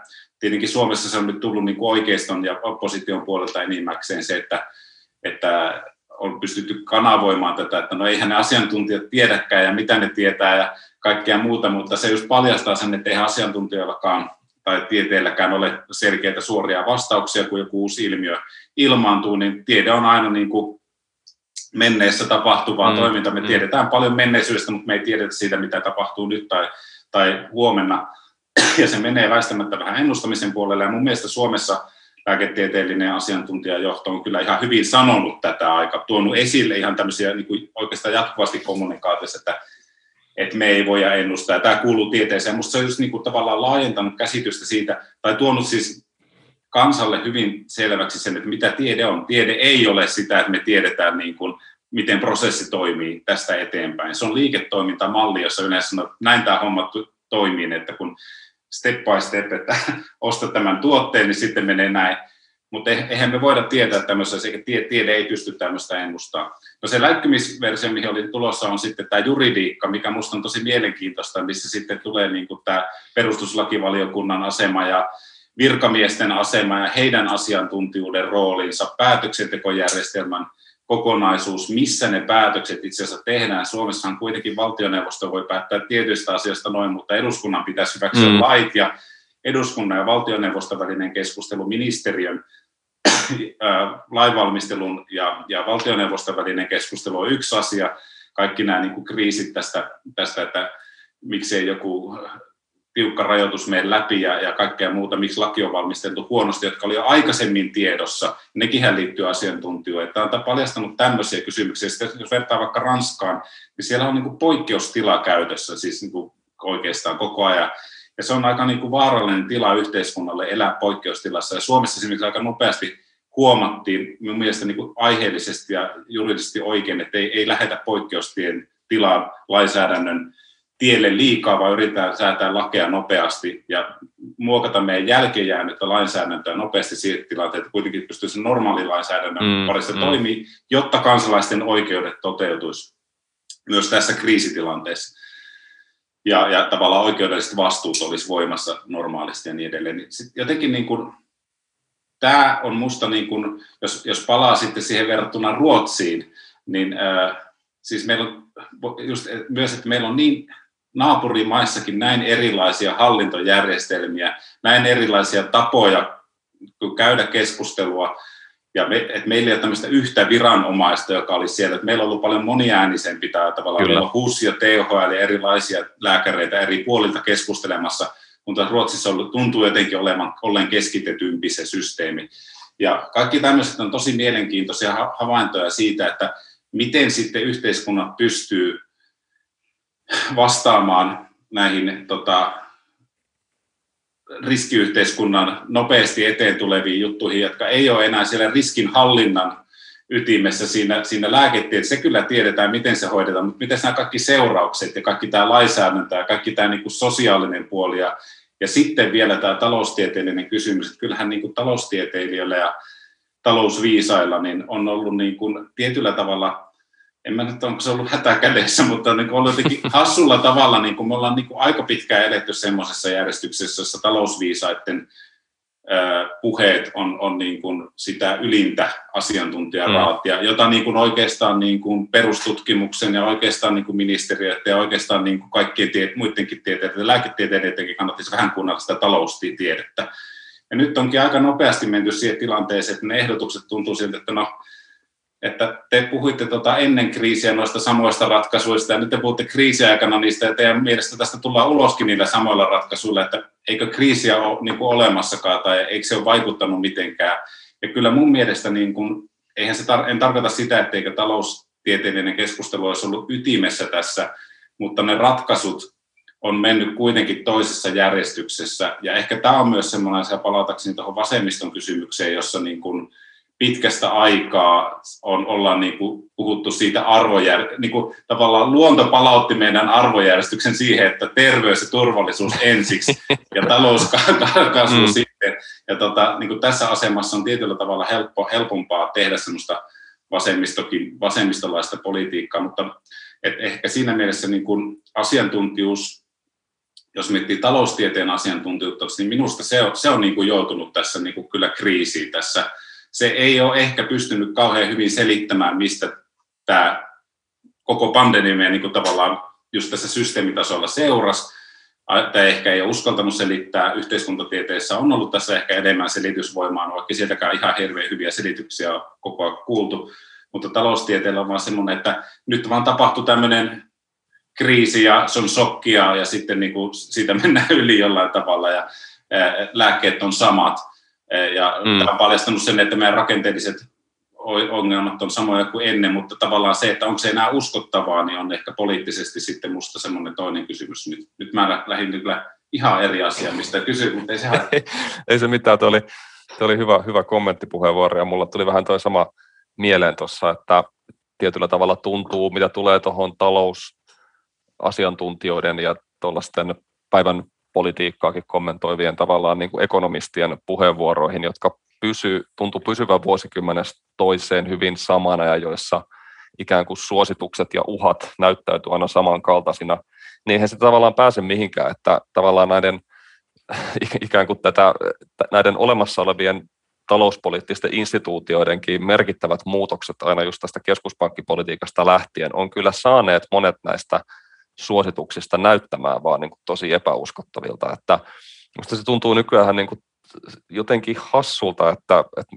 että seurataan vaikka kommentteja siitä, että no mitä jotkut luottoluokittajat tekee jollekin Suomen niin kuin valtion velkakirjoille, että tippuuko sieltä joku yksi miinus tavallaan niin kuin pois, että me ollaan niin kuin totuttu niin tavallaan niin kuin marinoiduttu sellaisessa julkisuudessa, jossa ehkä ennen kaikkea niin kuin pankkiekonomistit, mä en osaa sanoa missä määrin niin kuin tavallaan akateemiset ekonomistit tätä puhetta on edes niin kuin pitänyt yllä, mutta on ikään kuin totuttanut meitä siihen ajatukseen, että meillä on tällaisia tiettyjä niin kuin markkinapakkoja, jotka meitä jossain määrin sitoo, mutta tämä materiaalinen todellisuus instituutioiden on kyllä muuttunut tässä ympärillä aika merkittävästi, että musta ainakin se on just noin niin kuin sanoit, että tuommoiset alkaa vaan näyttää entistä useamman silmiin niin kuin hyvin epäuskottavilta ja jollain niin, tavalla niin. Niin kuin järkeilyiltä. Kyllä, siis mä en haluaisi olla mitenkään, niin kuin, koska siellä on hirveän paljon hyvää taitoa, osa, osaamista todellakin paljon selittää asioita, mutta jotenkin niin kuin, tiety, tietyt asiat, että sellainen vertaus tuossa joskus puhui ihmisen kanssa, joka oli käynyt kaksituhattaluvun alussa semmoisen niin kuin jonkinnäköisen painokonekäyttäjäkoulutuksen, jossa niin kuin painettiin erilaisia tota, julisteita ja kaikennäköisiä kylttejä ja muita. Ja se perustui semmoiseen vanha-aikaiseen paino, siis periaatteessa vanha-aikaiseen painotekniikkaan. Sitten kun hän oli kolme vuotta siellä koulussa, niin sitten hän tuli ulos sieltä, niin yhtäkkiä oli tullutkin digitulostus. Ja se koko niin kuin, tavallaan ammattilainen taito hävisi niin kuin sen sileän tien. Joo, joo. Digitaalinen vallankumous tuli niin kuin tulostamiseen ja painamiseen ja niin edelleen. Ja se tapahtui sitten loppujen lopuksi silleen aika nopeasti. Ja tietyllä tavalla tässä on kuitenkin niin monet perusfundamentit, jos vaikka nyt miettii jotain E K P-elvytystä tai mm. U S A-valtavaa elvytystä, mitä muuta voidaan tehdä kuin tämä. No se on tietenkin varmasti kaikki taloustieteilijät sanoo, että, että tämä on ihan selvää, että näin toimitaan kriisissä, mutta tämä mittakaava ja massiivisuus ja siitä seuraavat jatkumot on sellaisia, että tietyllä tavalla ne jotkut selitykset ehkä vaan alkaa toi tuntumaan vähän semmoista vanha-aikaiselta painotekniikalta, että no tolleen niitä ennen tehtiin niitä niinku kuvia, mutta nyt tehdään näin. Ja en, en sano, että jollakin olisi hallussa se, että miten nyt taas tehtäisiin, että se tieto siinä olisi jotenkin niin kuin hyvin, hyvin tiedossa ja totta kai kaikki tiede- ja, ja asiantuntijat omaksuu hyvin nopeasti uusia, uusia tapoja toimia, on pakkokin sopeutua mutta, nopeasti, mutta ehkä se koronakriisistä, kun kysyt tuosta asiantuntijoista, mitä se on, että Että musta se on just mielenkiintoista, että miten, miten moneen suuntaan niin perustaviin asiantuntijoiden aloihin kuin vaikka lääketieteeseen, juridiikkaan ja sitten talouteen, joka nyt varmasti on niin kuin se tuhatyhdeksänsataaluvun ja kaksituhattaluvun keskeisin mm. niin kuin, äh, asiantuntijuuden alue, niin tämä on vaikuttanut niin, että se on ehkä vahvistanut sitä perinteistä lääketieteen, luottoa lääketieteeseen, väittäisin kuitenkin kokonaisuudessaan. Äh, juridiikka on osoittautunut niin kuin, semmoiseksi niin kuin, vähän monimutkaisemmaksi kuin me tiedettiinkään ja huomattiin, että oho, ehkä tälläkin alueella pitäisi tehdä vähän enemmän. Mutta sitten taloustieteessä just niin kuin, että jos tästä jotain seuraa, niin luultavasti on kyllä melkoinen keskustelun käy, käynnistyminen, että, joka on ehkä ollut just jäässä ja valitettavasti tietenkin taloustieteellisen taloutta koskevan keskustelun piirissä on ollut niin paljon semmoista jotenkin niin kuin homeopatia-argumentteja, että, että, että jos joku esittää jotain vaihtoehtoista, niin se on vähän sama, sama samanlaista argumentaatiota, nyt on tulee tylyvertaus, mutta niin kuin oikeista populisteilla on, että, että, että nämä puuhalaajat, niin tota, ei ne nyt metsäteollisuutta saa niin kuin kahlittua, ja kahdeksankymmentäluvulla varmaan näin olikin, mutta niin kuin kaksituhattakaksikymmentäluvulla puuhalaajat valitettavasti nyt vaikuttaa metsäteollisuuden toimintaan aika, aika huomattavasti. Että. Hei, mä voisin vielä ottaa sellaisen teeman, jälleen tällaisen, mä huomaan, että me ollaan pyöritty tämmöisessä mm. hirveän jotenkin vaatimattomissa, mm. hyvin tarkoin rajatuissa teemoissa, niin mä voisin ottaa vielä tuon niin kuin internetin tällaisena jotenkin niin kuin tota footnoteina, tällaisena tota sivu, sivumainintana tai alaviitteenä esille, että miten sä tota, oot tämän, millä tavalla tämä ikään kuin vaan tällaisen, tällaisten niin kuin tietovarantojen jotenkin räjähdysmäinen kasvu on jollain tavalla ehkä niin kuin vaikuttanut, onko se niin kuin horjuttanut tällaista, ehkä jotenkin tällaista hyvin niin kuin etabloitunutta asiantuntijuutta, joiden tuntuu kuitenkin, että joiden tavallaan niin kuin valta-asema on tietyllä tavalla nojannut sellaisiin aika selkeisiin niin kuin hierarkkisiin järjestelmiin, tiettyihin instituutioihin. Nythän meillä on tavallaan verkko, joka se vähän niin kuin oudolla, jännällä tavalla ikään kuin mahdollistaa sen jotenkin tosi perus vähän niin kuin valitusideaalin, että, että selvitä, käytä omia aivojasi ja selvitä niin kuin asiat itse. Että sen, senkin ikään kuin suhde tavallaan tällaiseen asiantuntijuuteen tuntuu mun mielestä tosi kiinnostavalta ja jännitteiseltä, niin tämä on jälleen sarjassamme näitä ei oikeastaan mitenkään muotoiltuja kysymyksiä, mutta miten sä tästä, mitä sä ajattelet tästä niin kuin teemasta, että miten tämä, millä tavalla tämä verkko on niin kuin vaikuttanut tällaiseen jotenkin moderniin asiantuntijuuteen, vai pitäisikö meidän puhua jostain ihan muusta, vai mitä, mitä ajatuksia herättää? Joo, toi on hyvä, hyvä kysymys. Musta, jos siihen moderniin taas lähtee peilaamaan, niin jotenkin se modernin asiantuntijuuden yksi ydin on tietenkin se ää, yhteisö, jotenkin asiantuntijayhteisöt, vaikkapa juristit, jotka toimii samaan aikaan myös portinvartijoina niin yliopistoissa kuin siinä sitten praktiikkaa harrastavassa tota, porukassa portinvartijoina siihen, että, että kuka on juristi ja kuka ei ole juristi. Se pitkä koulutus ää, ja se koulutuksen kautta väistämättä tullaan osaksi sitä yhteisöä ja se kontrolloi, että minkä, mihin asemaan siinä yhteisössä päättynyt tavallaan tiedon sosiologinen, asiantuntijoiden sosiologinen puoli, että missä aina tietenkään se itse, itse oikea tieto ei välttämättä johda sinne huipulle, mutta kuitenkin kyllä yhteisö, yhteisö kontrolloi samoin kuin lää, lääketieteessä ja, ja missä tahansa alassa. Sitten niin kuin verkon, ja sitten ehkä modernissa vielä se, että, että se niin kuin asiantuntijuus kytkeytyy kuitenkin sinne yhteisöön, niin ihmisiä se yksilöönkin aika paljon. Että kyllähän moderni asiantuntijuus on nimenomaan yksilön asiantuntijuutta, vaikka se todellisuudessa on yhteiskunnan järjestely, koulutusjärjestelmän tuottama ja, ja taloudellisen järjestelmän tuottama niin kuin kokonaisuus, niin sitten me niin kuin mielletään, että se on se yksi lääkäri, joka tietää. Tai, mm. Ja siihen me niin kuin tässä just tätä tarkoitin tässä äsken tässä koronan suhteen, että me niin kuin luotetaan, että kun se yksi lääkäri tulee sinne televisioon, niin se kyllä tietää. Ja me niin kuin ehkä nautitaan tämmöistä modern, modernista niin kuin helppoudesta, joka tässä koronassa on niin kuin meille esittäytynyt. Enkä yhtään kritisoi sitä, siis näin pitää ollakin, mutta, että, mutta sitten niin kuin jos ajattelee, että Ehkä, ehkä asiantuntijalla modernin aikana jotain kirjoja ja lakiopuksia ja, ja muuta niin kuin kirjasto siinä tukena niin kuin vielä voi kuvata asiantuntijoiden kirjojen äärellä silleen niin kuin fiilislemmässä, mutta, mutta nyt tämä niin kuin netti on silleen, että ja, ja ylipäätänsä, että, että kyllä se niin kuin, nyky- kaksituhattaluvun asiantuntijoiden suurimpia. Se, kyllä tämä digitaalinen vallankumous on nimenomaan asiantuntijoiden vallankumous yhtä lailla ja sen koneellistuminen. Ja sillä koneellistuminen ei tarkoita sitä pelkästään, että koneet tekisivät asiantuntijatyötä, vaikka sitähän ne nimenomaan tekee, että lentokoneet laskeutuu tietokoneella ja tota, laivat kulkee tietokoneella, autot kulkee niillä ja kaikkea muuta.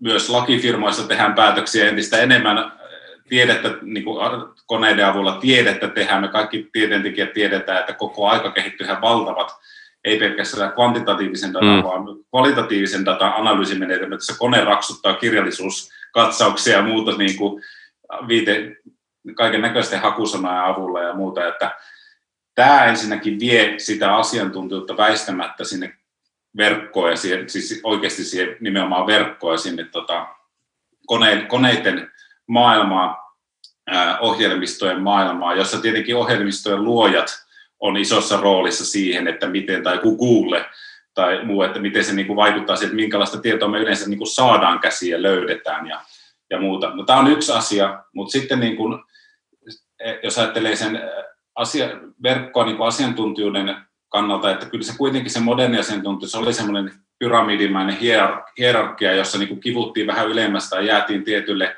tiettyyn asemaan ja ylempänä ja alempana on niitä, sitten jossakin on se huippu tiedemies, joka, joka on alansa absoluuttista toppia, tai joku huippuavioerojuristi, joka kääntyy, niin saa kaiken, kaiken mitä ikinä tienona ja vähän enemmänkin avioeroissa itselleen, mutta, mm. tota, mutta niin kuin, nythän tämä niin kuin toimi, hyvin sanoit tuosta musta jotenkin, että, että kaikki voi vähän niin kuin itse osallistua siihen, niin se niin kuin tietovarannot ja resurssit ensinnäkin, just joku Wikipedia, vaikka me ei voida pitää sitä ehkä niin kuin tieteellisen tiedon kenttänä, mutta tästäkinhän meillä on tutkimusta, että jopa kemian kemiaa käsittelevään tieteelliseen tiedejournalismiin päätyy huomattava määrä suoraan Wikipediasta olevia muotoiluja, sanoja ja sanastoja, niin kuin, että Wikipedia vaikuttaa jopa tieteeseen tämän kautta.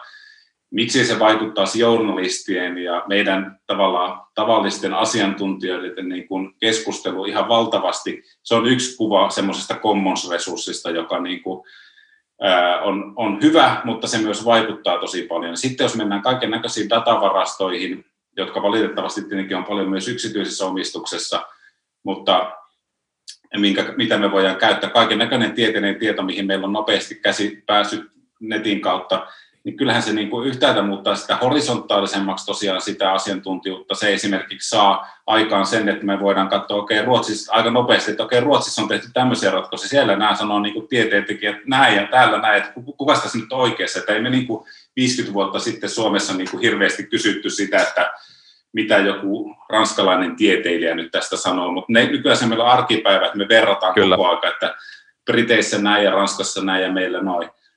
Mutta sitten ehkä tämä niin kun, tee se itse asiantuntijuus, mikä liittyy minusta tuohon populismiinkin, niin on myös yksi seuraus tästä, että siellähän on paljon sellaista hyvää, hyvää niin kun kansansivistyksestä vanha-aikaista, niin kun, että päästään kuka tahansa voi, ja demokraattista, kuka tahansa voi päästä tietoon käsiksi ja opiskella, ja näin voi tapahtua, että YouTubella pelkästään väittäisin, että niin kun pelkästään sillä voi niin kun käydä yliopiston nykyään. Mm, että jos mm. vaan osaa ja niin kun ymmärtää vähän, niin kuin, että mistä niitä tietoja etsii ja luentoja etsii, niin melkoisen tietovarannon saa käyttöön. Mutta sitten siinä on se toinen puoli, että tieteellinen ajattelu varsinkaan, ehkä muukin asiantuntijuus, niin ei ole kuitenkaan siinä, niin kuin, että ehkä se menetelmä on se olennainen asia. Tässä taas tullaan näihin eri tieteenalojen niin kuin yhteen keskustelevuuteen. Että mehän puhutaan paljon siitä vaikka taloustieteessä, että heillä on tietyt menetelmät, jotka takaa, että se on tieteellistä. Ja sitten yhteiskuntatieteessä sanoo, että no, voisihan sitä muitakin menetelmiä käyttää kuin tuommoista menetelmää. Ja tietyt epistemologiset olettamukset voisivat olla toisia.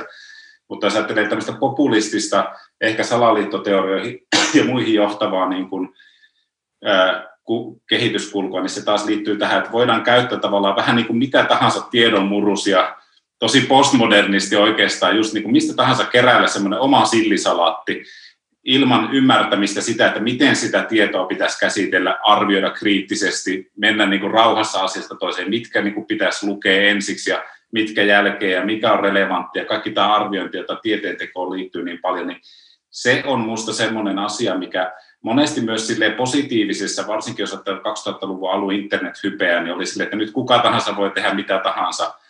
No aika moni on varmaan tehnyt sen pomminkin niin kuin internetin ohjeella, se on jysähtänyt siellä omassa vessassa tai jossakin vastaus, että ei, ei, vaikka sekin on niin kuin yksinkertaista ja niin kuin tietoa saatiin edes mihin niin kuin netistä ja kaavoja ja muuta, niin ei se tarkoita sitä, että osaisi käyttää sitä tietoa oikein. Ja varsinkin sitten kun mennään tämmöiseen, niin kuin, että humanistis-yhteiskuntatieteellisellä alueella, mistä sitten voi niin kuin populistisessa niin kuin politiikassa rakentaa kaikkia niin kuin kaavoja, että no oletteko huomanneet, että Ranskan hallitus on tehnyt tämmöisen, ja Briteissä on tämä, näissä onkin jotain samaa ja salaliittotaustalla, mm-hmm. niin tota, se on aika helppoa ja se ei varmaankaan tule häviämään tästä pois. Ja sen takia mä itse luulen ja myös kannatan sitä, että ei puhuttaisi niin paljon faktatietoasiantuntijuudesta, siis siitä, että mitä se fakta, yks, yks, yksittäinen fakta on, koska just faktojen, fakto, faktat voi olla oikeita, mutta ne voi yhdistellä päin peetä niin kuin koko aika helposti. Niin kuin mm. saa, kolmesta faktasta se voi saada aika, aika paljon erilaisia variaatioita ja, ja tota, eri, ottaa erilaiset ideologiset silmälasit päälle, niin saa näyttää eritä. Ja sen, sen sijaan pitäisi niin kuin keskittyä enemmän kysymykseen siitä, että miten se tieto on tuotettu, tuotettu, minkälaisessa keskustelussa se on tuotettu, miten se on varmistettu ää, ja nimenomaan prosessina ja menetelmänä. Ja tämä tarkoittaa sitä, että ihan oikeasti alakoulusta lähtien pitäisi opettaa niin kuin tieteellistä ajattelua, eikä pelkästään luonnontieteellistä menetelmää, jossa testataan hypoteesia, vaan myös näitä epistemologisia, ontologisia kysymyksiä, että, että mikä vaikuttaa esimerkiksi havainnotokseen ja mikä, mitä tarkoittaa ylipäätänsä joku mm. otos tai mitä, miten tilastot muodostetaan tai mitä on laadullisen tutkimuksen tuottamaa tietoa, että se on relevanttia tietoa, mutta se ei ole samanlaista kuin joku tilastotieto. Mm. Näistähän niin kuin tavallaan ihmisille, jotka eivät opiskele yliopistoissa, ei välttämättä ole hirveästi tietoa. Ja yliopistoissakin meillä on hyvin erilaisia näkemyksiä koulukuntia ja kuppikuntia, jotka valitettavasti riitelee aika paljon asioista ja joskus ihan siis niin kertakaikkisesti suhtautuu vihamielisesti toistensa. Niin kuin, et ei, ei ole, ei ole sille, että kyllä Suomessakin käydään tämmöistä, että on höpö-höpö-tieteitä ja tämmöistä mm. näin, siis tieteentekijöiden kesken tällaista niin kuin keskustelua. Ja se on vähän niin kuin hankalaa ja tämä musta niin kuin se, tavallaan se fakta on semmoinen, faktalaatikko ja tiesitkö tämän, niin se on ihan kivaa semmoista niin kuin tieteen kuvalehtitason juttua, mutta niin kuin se, se tiedehän kuitenkin on kokonaisuus, asiantuntijuus kuitenkin perustuu sitä kokonaisuusarviointiin ja siinä mielessä mä ehkä niin kuin haluaisin myös palauttaa sitä sinne perinteisimpiin juuri tässä keskustelussa, että ei se, niin kuin, kuka tahansa ei voi olla sen tyyppinen asiantuntija, joka jatkuvasti seuraa ja arvioi ja seuloo sitä tietoa. Että, että niissä on eroja ja sen takia mä esimerkiksi tuossa omassa raportissa yritän erottaa näitä erilaisia asiantuntijoiden tyyppejä, että niitä olisi helpompi tunnistaa, että heidän pitää tuntea ja tietää, minkä tyyppistä asiantuntijoita kenelläkin on ja minkälaista voi muodostaa. Että kaikki ei ole niin kuin, se, että kaikki ei ole niin kuin samalla viivalla, ei tarkoita sitä, että ketään pitäisi sulkea ulos siitä keskustelusta, mutta niitä tietoja pitäisi ja asiantuntijoita pitäisi käsitellä jotenkin no, sen keskustelun kautta, että ymmärrettäisiin. Kyllä, tuosta tuli mieleen tämä, ehkä se just tavallaan liittyy tähän, mistä säkin puhuit, että, että just näissä ikään kuin poliittisissa väännöissä, jotka tähän populismiinkin liittyy, niin se tiede, tiede saattaa monesti näyttäytyä semmoisena, semmoisena projektina, joka yrittää pakottaa jotain vierasta, vierasta elämäntapaa ihmisillä, jotka on tottuneet elämään kymmeniä vuosia tietysti niin kuin toisenlaisissa, toisenlaisissa niin kuin elämän piireissä ja, ja nauttimaan näistä niin kuin talouskasvun tavallaan yhteiskunnan hedelmistä.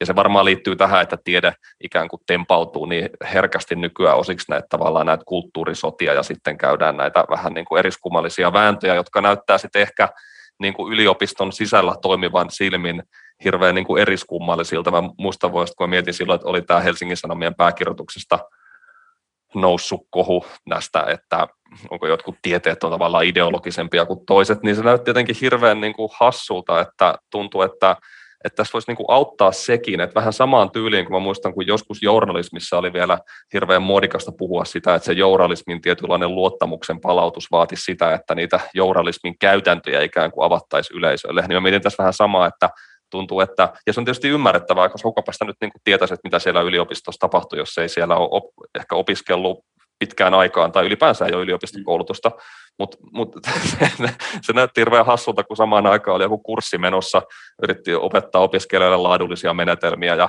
opiskelijoita nyt lähinnä sillä he on kiinnostuneet tavallaan aika arkisista asioista siitä, että mitä tapahtuu, niin kuin, mihin valmistuu ja minkälaisen työpaikansa ehkä valmistumisen jälkeen, niin nämä tämmöiset hirveän niin kuin politisoituneet tiedekiistat näytti tavallaan tosi niin kuin vierailta sieltä yliopistoyhteisöstä sisältä, sisältä käsin tarkkailtuna.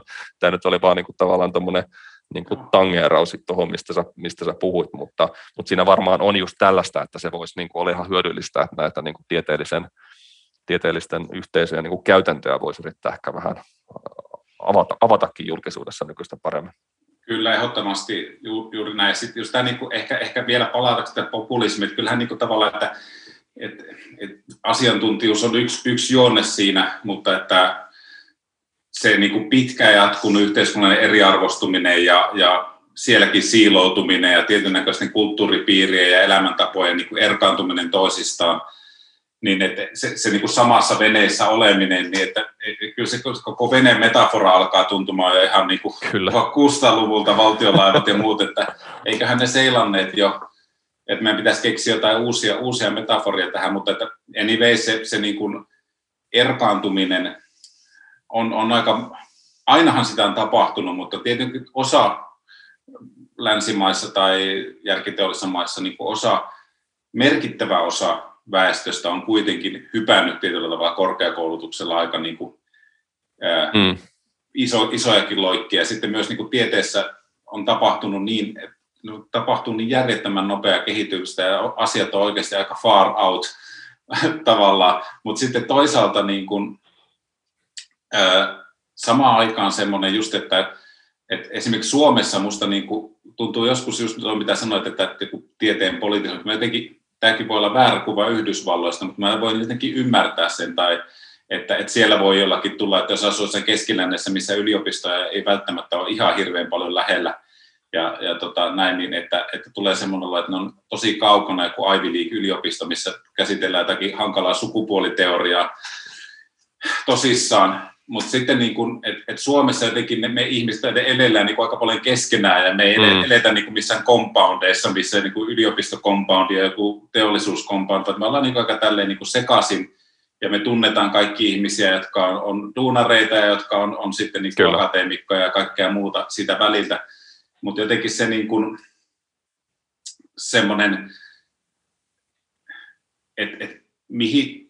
Oikeastaan yritin sanoa, että, että populismihan niin kuin helpolla haluaa käyttää, jos tämmöistä, että on, on olemassa joku eliitti, on olemassa joku katolisen kirkon pahat munkit, jotka ovat kuuluu vähän tämmöisen niin kuin salaseura ja da Vinci-koodi on katsottu ja muuta, jolla on niin kuin kansainvälinen mm. koodijärjestelmä, ja ne on näitä. Ja tavallaan tietenkin tämmöiset oikeasti kulttuuriteollisuuden tuottamat niin kuin käsitykset olisi myös sitä, että ei tämä yliopisto ole mitään salatiedettä. Täällä tehdään niin kuin huippututkimus on erittäin arkista ja tavallista toimintaa, jossa niin kuin tehdään jopa aika todellakin tylsiäkin asioita.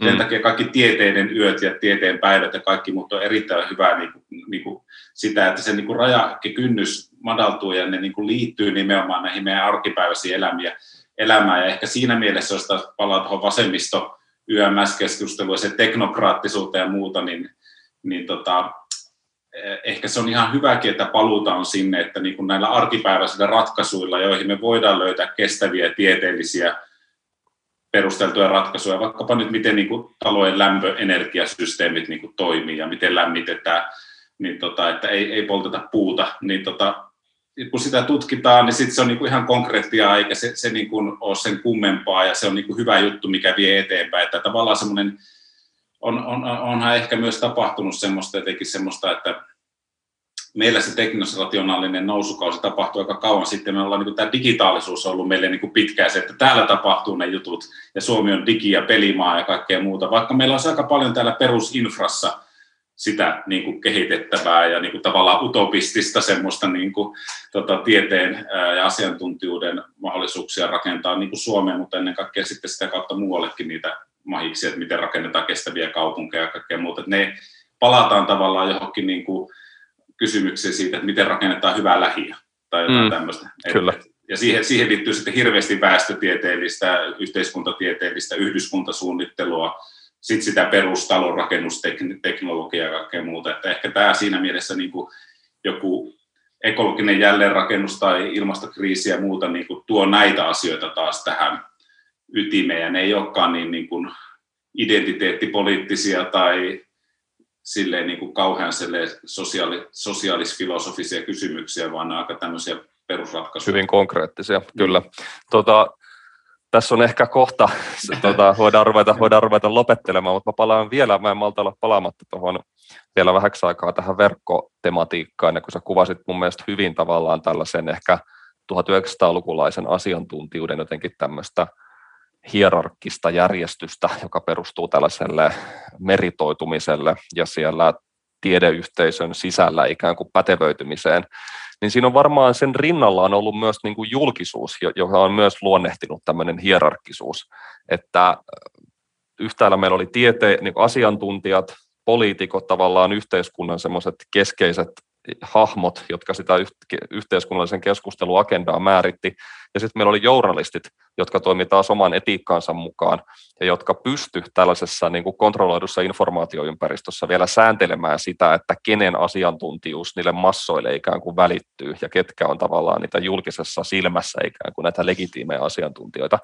Niin tämähän on nyt, ei, ei sen tietenkään täysin ole murtunut, sitä ei, parane ehkä liioitella, mutta onhan tämä, onhan tämä niin kuin jossain määrin ainakin säröilemässä tosi pahasti, että, tai ei, ei välttämättä pahasti, tähän liittyy myös, kuvasit tuossa hyvin, niin myös tavallaan hyvin myönteisiä tämmöisiä demokraattisia kehityskulkuja, mutta kyllähän tämmöinen niin kuin näkyy, että sosiaalisessa mediassa jotkut tämmöinen niin kuin asiantuntijuuden brändääminen mahdollistuu ihan uudella tavalla, ja tällaista tavallaan etabloitunutta asiantuntijuutta pystytään haastamaan sosiaalisessa mediassa ja verkostoitumassa siellä tavalla, niin kuin on nyt vaikka ehkä koronakriisin yhteydessä nähty, että, että myös, mä sanoisin, että myös tämä niin kuin julkisuuden rakennemuutos on niin kuin tuonut tähän oman twistinsä, että mulla tuli itse asiassa tämä Taanonen elpymispakettikeskustelu mieleen, että tämä ei ole varmaan mitenkään, tämä ei ole tota, mitenkään, mä en ole tätä mitenkään tarkastellut empiirisesti, mutta tuli vaan niin kuin äkikseltä mieleen, että kun tässäkinhän tämäkin tietyllä tavalla nivelty hyvin vahvasti siihen, että mitä mikin niin kuin asiantuntija on tavallaan mieltä, ja kumpikin puoli kyllä niin kuin löysi omalle kannalleen ehkä ne asiantuntijat, mutta sitten musta tuntuu, että ehkä varsinkin nämä, tämä puoli, joka suhtautuu tähän elpymispakettiin hyvin kriittisesti ja näki sen niin kuin askeleena kohti tällaista tota, E U-tason niin kuin liittovaltiota, niin musta tuntuu, että siellä oli varmaan niin kuin sellaisia asiantuntijoita, jotka oli tämän liikkeen niin kuin eturivissä, jotka oli hirveän vahvoja toimijoita sosiaalisessa mediassa nimenomaan, ja oli ikään kuin siellä Tota, levittänyt omaa sanansa ja omaa näkemystään ja myös brändännyt itsensä tosi vahvoiksi asiantuntijoiksi tämän ää, tota, ikään kuin aiheen tiimoilta, joilla toki oli myös tällaisia hyvin tavallaan perinteisiä asiantuntijuudesta kertovia ikään kuin meriittejä, dosentuureja jossain yliopistoissa ja näin, että totta kai he on myös meritoitunut tällä niin kuin hyvin perinteisellä tavalla, mutta tämä julkisuuden rakennemuutos tuo tähän varmaan myös ihan niin kuin oman oman tavallaan joten, jotenkin kulmansa vielä tähän tällaisten hierarkioiden hajoamiseen. Joo, toi on tosi hyvä ja tosi tärkeä juttu, että se ehkä just juuri niin, että jos ajattelee modernia tuhatyhdeksänsataayhdeksänkymmentäluvulle ehkä tässä julkisuuden mielessä niin kuin päättynyttä aikakautta, niin ää, siis televisiossa näkyy tietyt kanavat ja siellä niin kuin on, on televisiojärjestelmä tai median valitsemat asiantuntijat, jotka on hyvin vakuuttavia ja jotka niin kuin nauttii sitä korkeaa arvoa. Samat tyypit käy eduskunnassa, valiokunnissa niin kuin antamassa lausunnot, ja ennen kuin oli komitealaisia, kävi siellä valmisteluvaiheessakin komiteassa puhumassa, että mitä niin kuin pitäisi tutkia ja mitä pitäisi rahoittaa ja mitä pitäisi niin kuin valtioneuvoston valmistella ja ministeriöiden valmistella ja niin edelleen. Ja se oli Suomessa esimerkiksi aika pääkaupunkikeskeistä ja et, tota, eikä siinä mitään, mutta kyllähän tämä on niinku tietenkin silleen niinku julkisuuden myötä muuttunut hirveän paljon, jos, jos meidän niinku toiseen suuntaan, että esimerkiksi yliopistot käyttää tiedeviestintää jatkuvasti enemmän rahaa mm. ja, ja vaivaa. Meillä kaikilla on koulutuksia, missä me käydään niinku opetella, opettele blogikirjoittamista ja opettele niinku viestimään asioista. Ja vain yksi osa siitä on, että kuinka esiinnyt televisiossa tai mediassa tai kuinka saat asiassa sanomalehteen, vaan se blogi esimerkiksi ja some, sitten muu niin kuin Twitteri tai Facebook ja muu näkyvyys on yksi osa sitä. Muista aina niin kuin tutkimustuloksista raportoida myös täällä ja kertoa. Kyllä.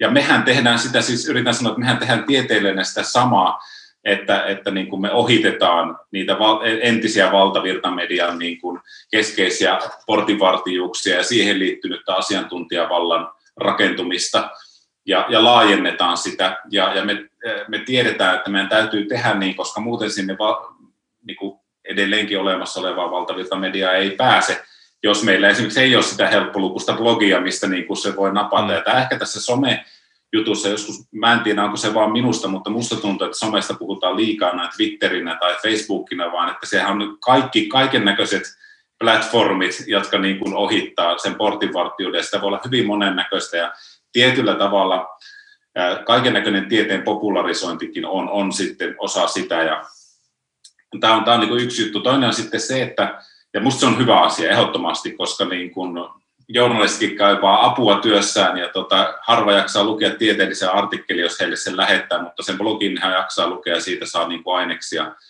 eteenpäin. Mutta sitten niin kuin tämä, tämä toinen puoli tässä, että, että niin kuin, mulla jotenkin vaan pyörii päässä tämä niin kuin edellisestä puheesta vielä se tieteelliset faktat ja sitten niin kuin Machiavellilla on hyvä, että meillä niin politiikassa on poliittisia faktoja, jotka niin kuin ei kerta kaikkiaan ole välttämättä totta, mutta ne toimii, niillä voittaa hmm. poliittisen väännön.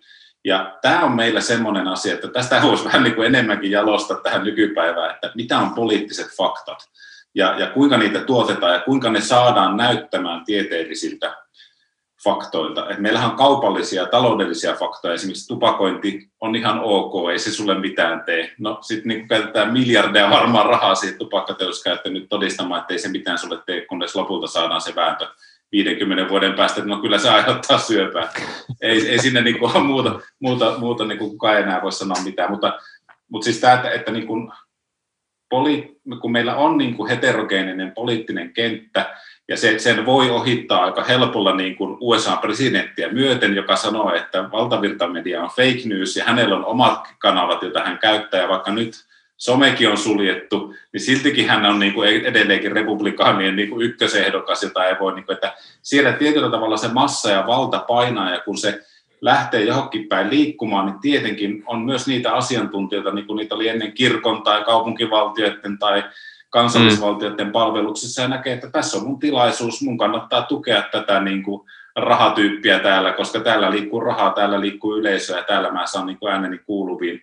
Ja tota, liittyä siihen, että jotenkin se asiantuntijoista puhuminen on, mä haluan tuoda tähän tämmöistä makkevellistä sävyä tähän loppuun, että se jotenkin niin kuin nähdään jotenkin kauhean arvokkaana ja niin kuin kyllä tieteellinen tieto on mm. todella arvokasta ja arvot on kohdalla tehty niin kuin huolella ja aina voi luottaa. No ei, ei voi luottaa edes tieteelliseen tutkimukseen aina lopullisesti ihan tieteen itsensä takia, mutta varsinkaan tieteilijään ei koskaan pitäisi niin kuin itsestään selvästi luottaa sen takia, että hän on dosentti tai niin kuin minä mm. dosentti. Että se pitää jokaisen kuulia itse arvoja, mitä siitä ajattelee ja jokaisilla, jokaisella toimijalla voi olla tilanteesta riippuu erilaisia tarkoitusperiä ja varmaan kun olen yliopistossa, niin haluan puhua yliopistojärjestelmän puolesta tietyllä tavalla ja sekin on jonkun mielestä niin kuin politisointia ja, ja jonkinnäköistä niin kuin juttu, mutta jos ajatellaan sitten tämmöisiä niin kuin, tota sun esimerkkiä, niin, niin, niin totta kai siellä sitten niin kuin, se, se on niin kuin ammatti, se on työ, siis asiantuntijuus tuo legitimiteettiä, se tuo rahaa,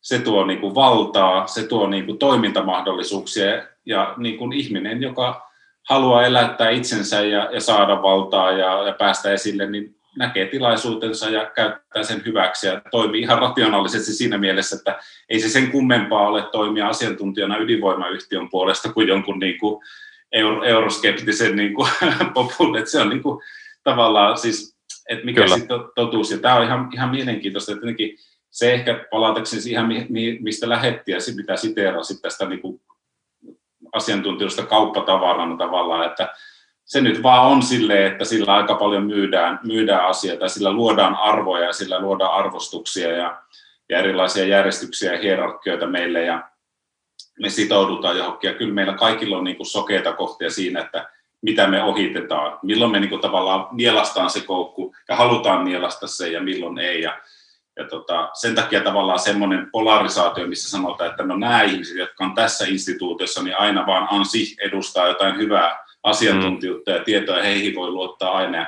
nämä ei, niin ei se ehkä, tota, se on ehkä vähän liian simppeliä tavallaan jotenkin, että, että ja sitten se voi pahim, pahimmillaan johtaa siihen, mitä Mao teki sitten kulttuurivallankumouksen aikana, että kun ne toiset pääsee valtaan, niin ne lähettää kaikki intellektuelle maaseudulle oppimaan tuota, tuota, maatyöllä ja sitä tietoa. Että no, toivotaan, että meillä ei käy näin. Mä en tiedä, no, en tiedä miten. No, kyllä varmaan pienet harjoittelun jälkeen tuo maatyötkin sujuisi, mutta ehkä pientä totuttelua, totuttelua vaatisi, täytyy myöntää. Tuota, hei Mikko Jakonen, tuntuu, että tässä on hyvä, hyvä vaihe lopettaa. Saatiin vielä hienosti. hienosti nivottua tää tähän aloitukseen. Kiitos tosi paljon, Mikko. Tämä oli ihan super, super kiinnostava keskustelu, joka varmaan vähän rönsyili sinne tänne, mutta musta tuntuu, että se ei haitannut tässä ollenkaan. Tässä tuli niin paljon asiaa asiantuntijuudesta ja sen murroksista. Tosiaan, jos Mikon tekstit ja kirjoitukset kiinnostaa, niin tämä Mikon eduskunnalle kirjoittama raportti Vastatieto tulevaisuuden asiantuntijuutta etsimässä löytyy tuolta eduskunnan sivuilta vaivatta, ja sitten tämä sun Konflikti-niminen kirja tuli tosiaan Into Kustannukselta viime vuonna. Näitä voin ainakin, näitä voin ainakin vilpittömästi suositella tästä tematiikasta kiinnostuneille. Mutta kiitos Mikko vielä tosi paljon, tämä oli tosi kiva. Kiitos, oli kiva ja pihkä keskustelu ja röpsyilepä, mutta kyllä. Tava oli. Kiitos Mikko ja kiitos vielä kaikille, kaikille kuuntelijoille myös.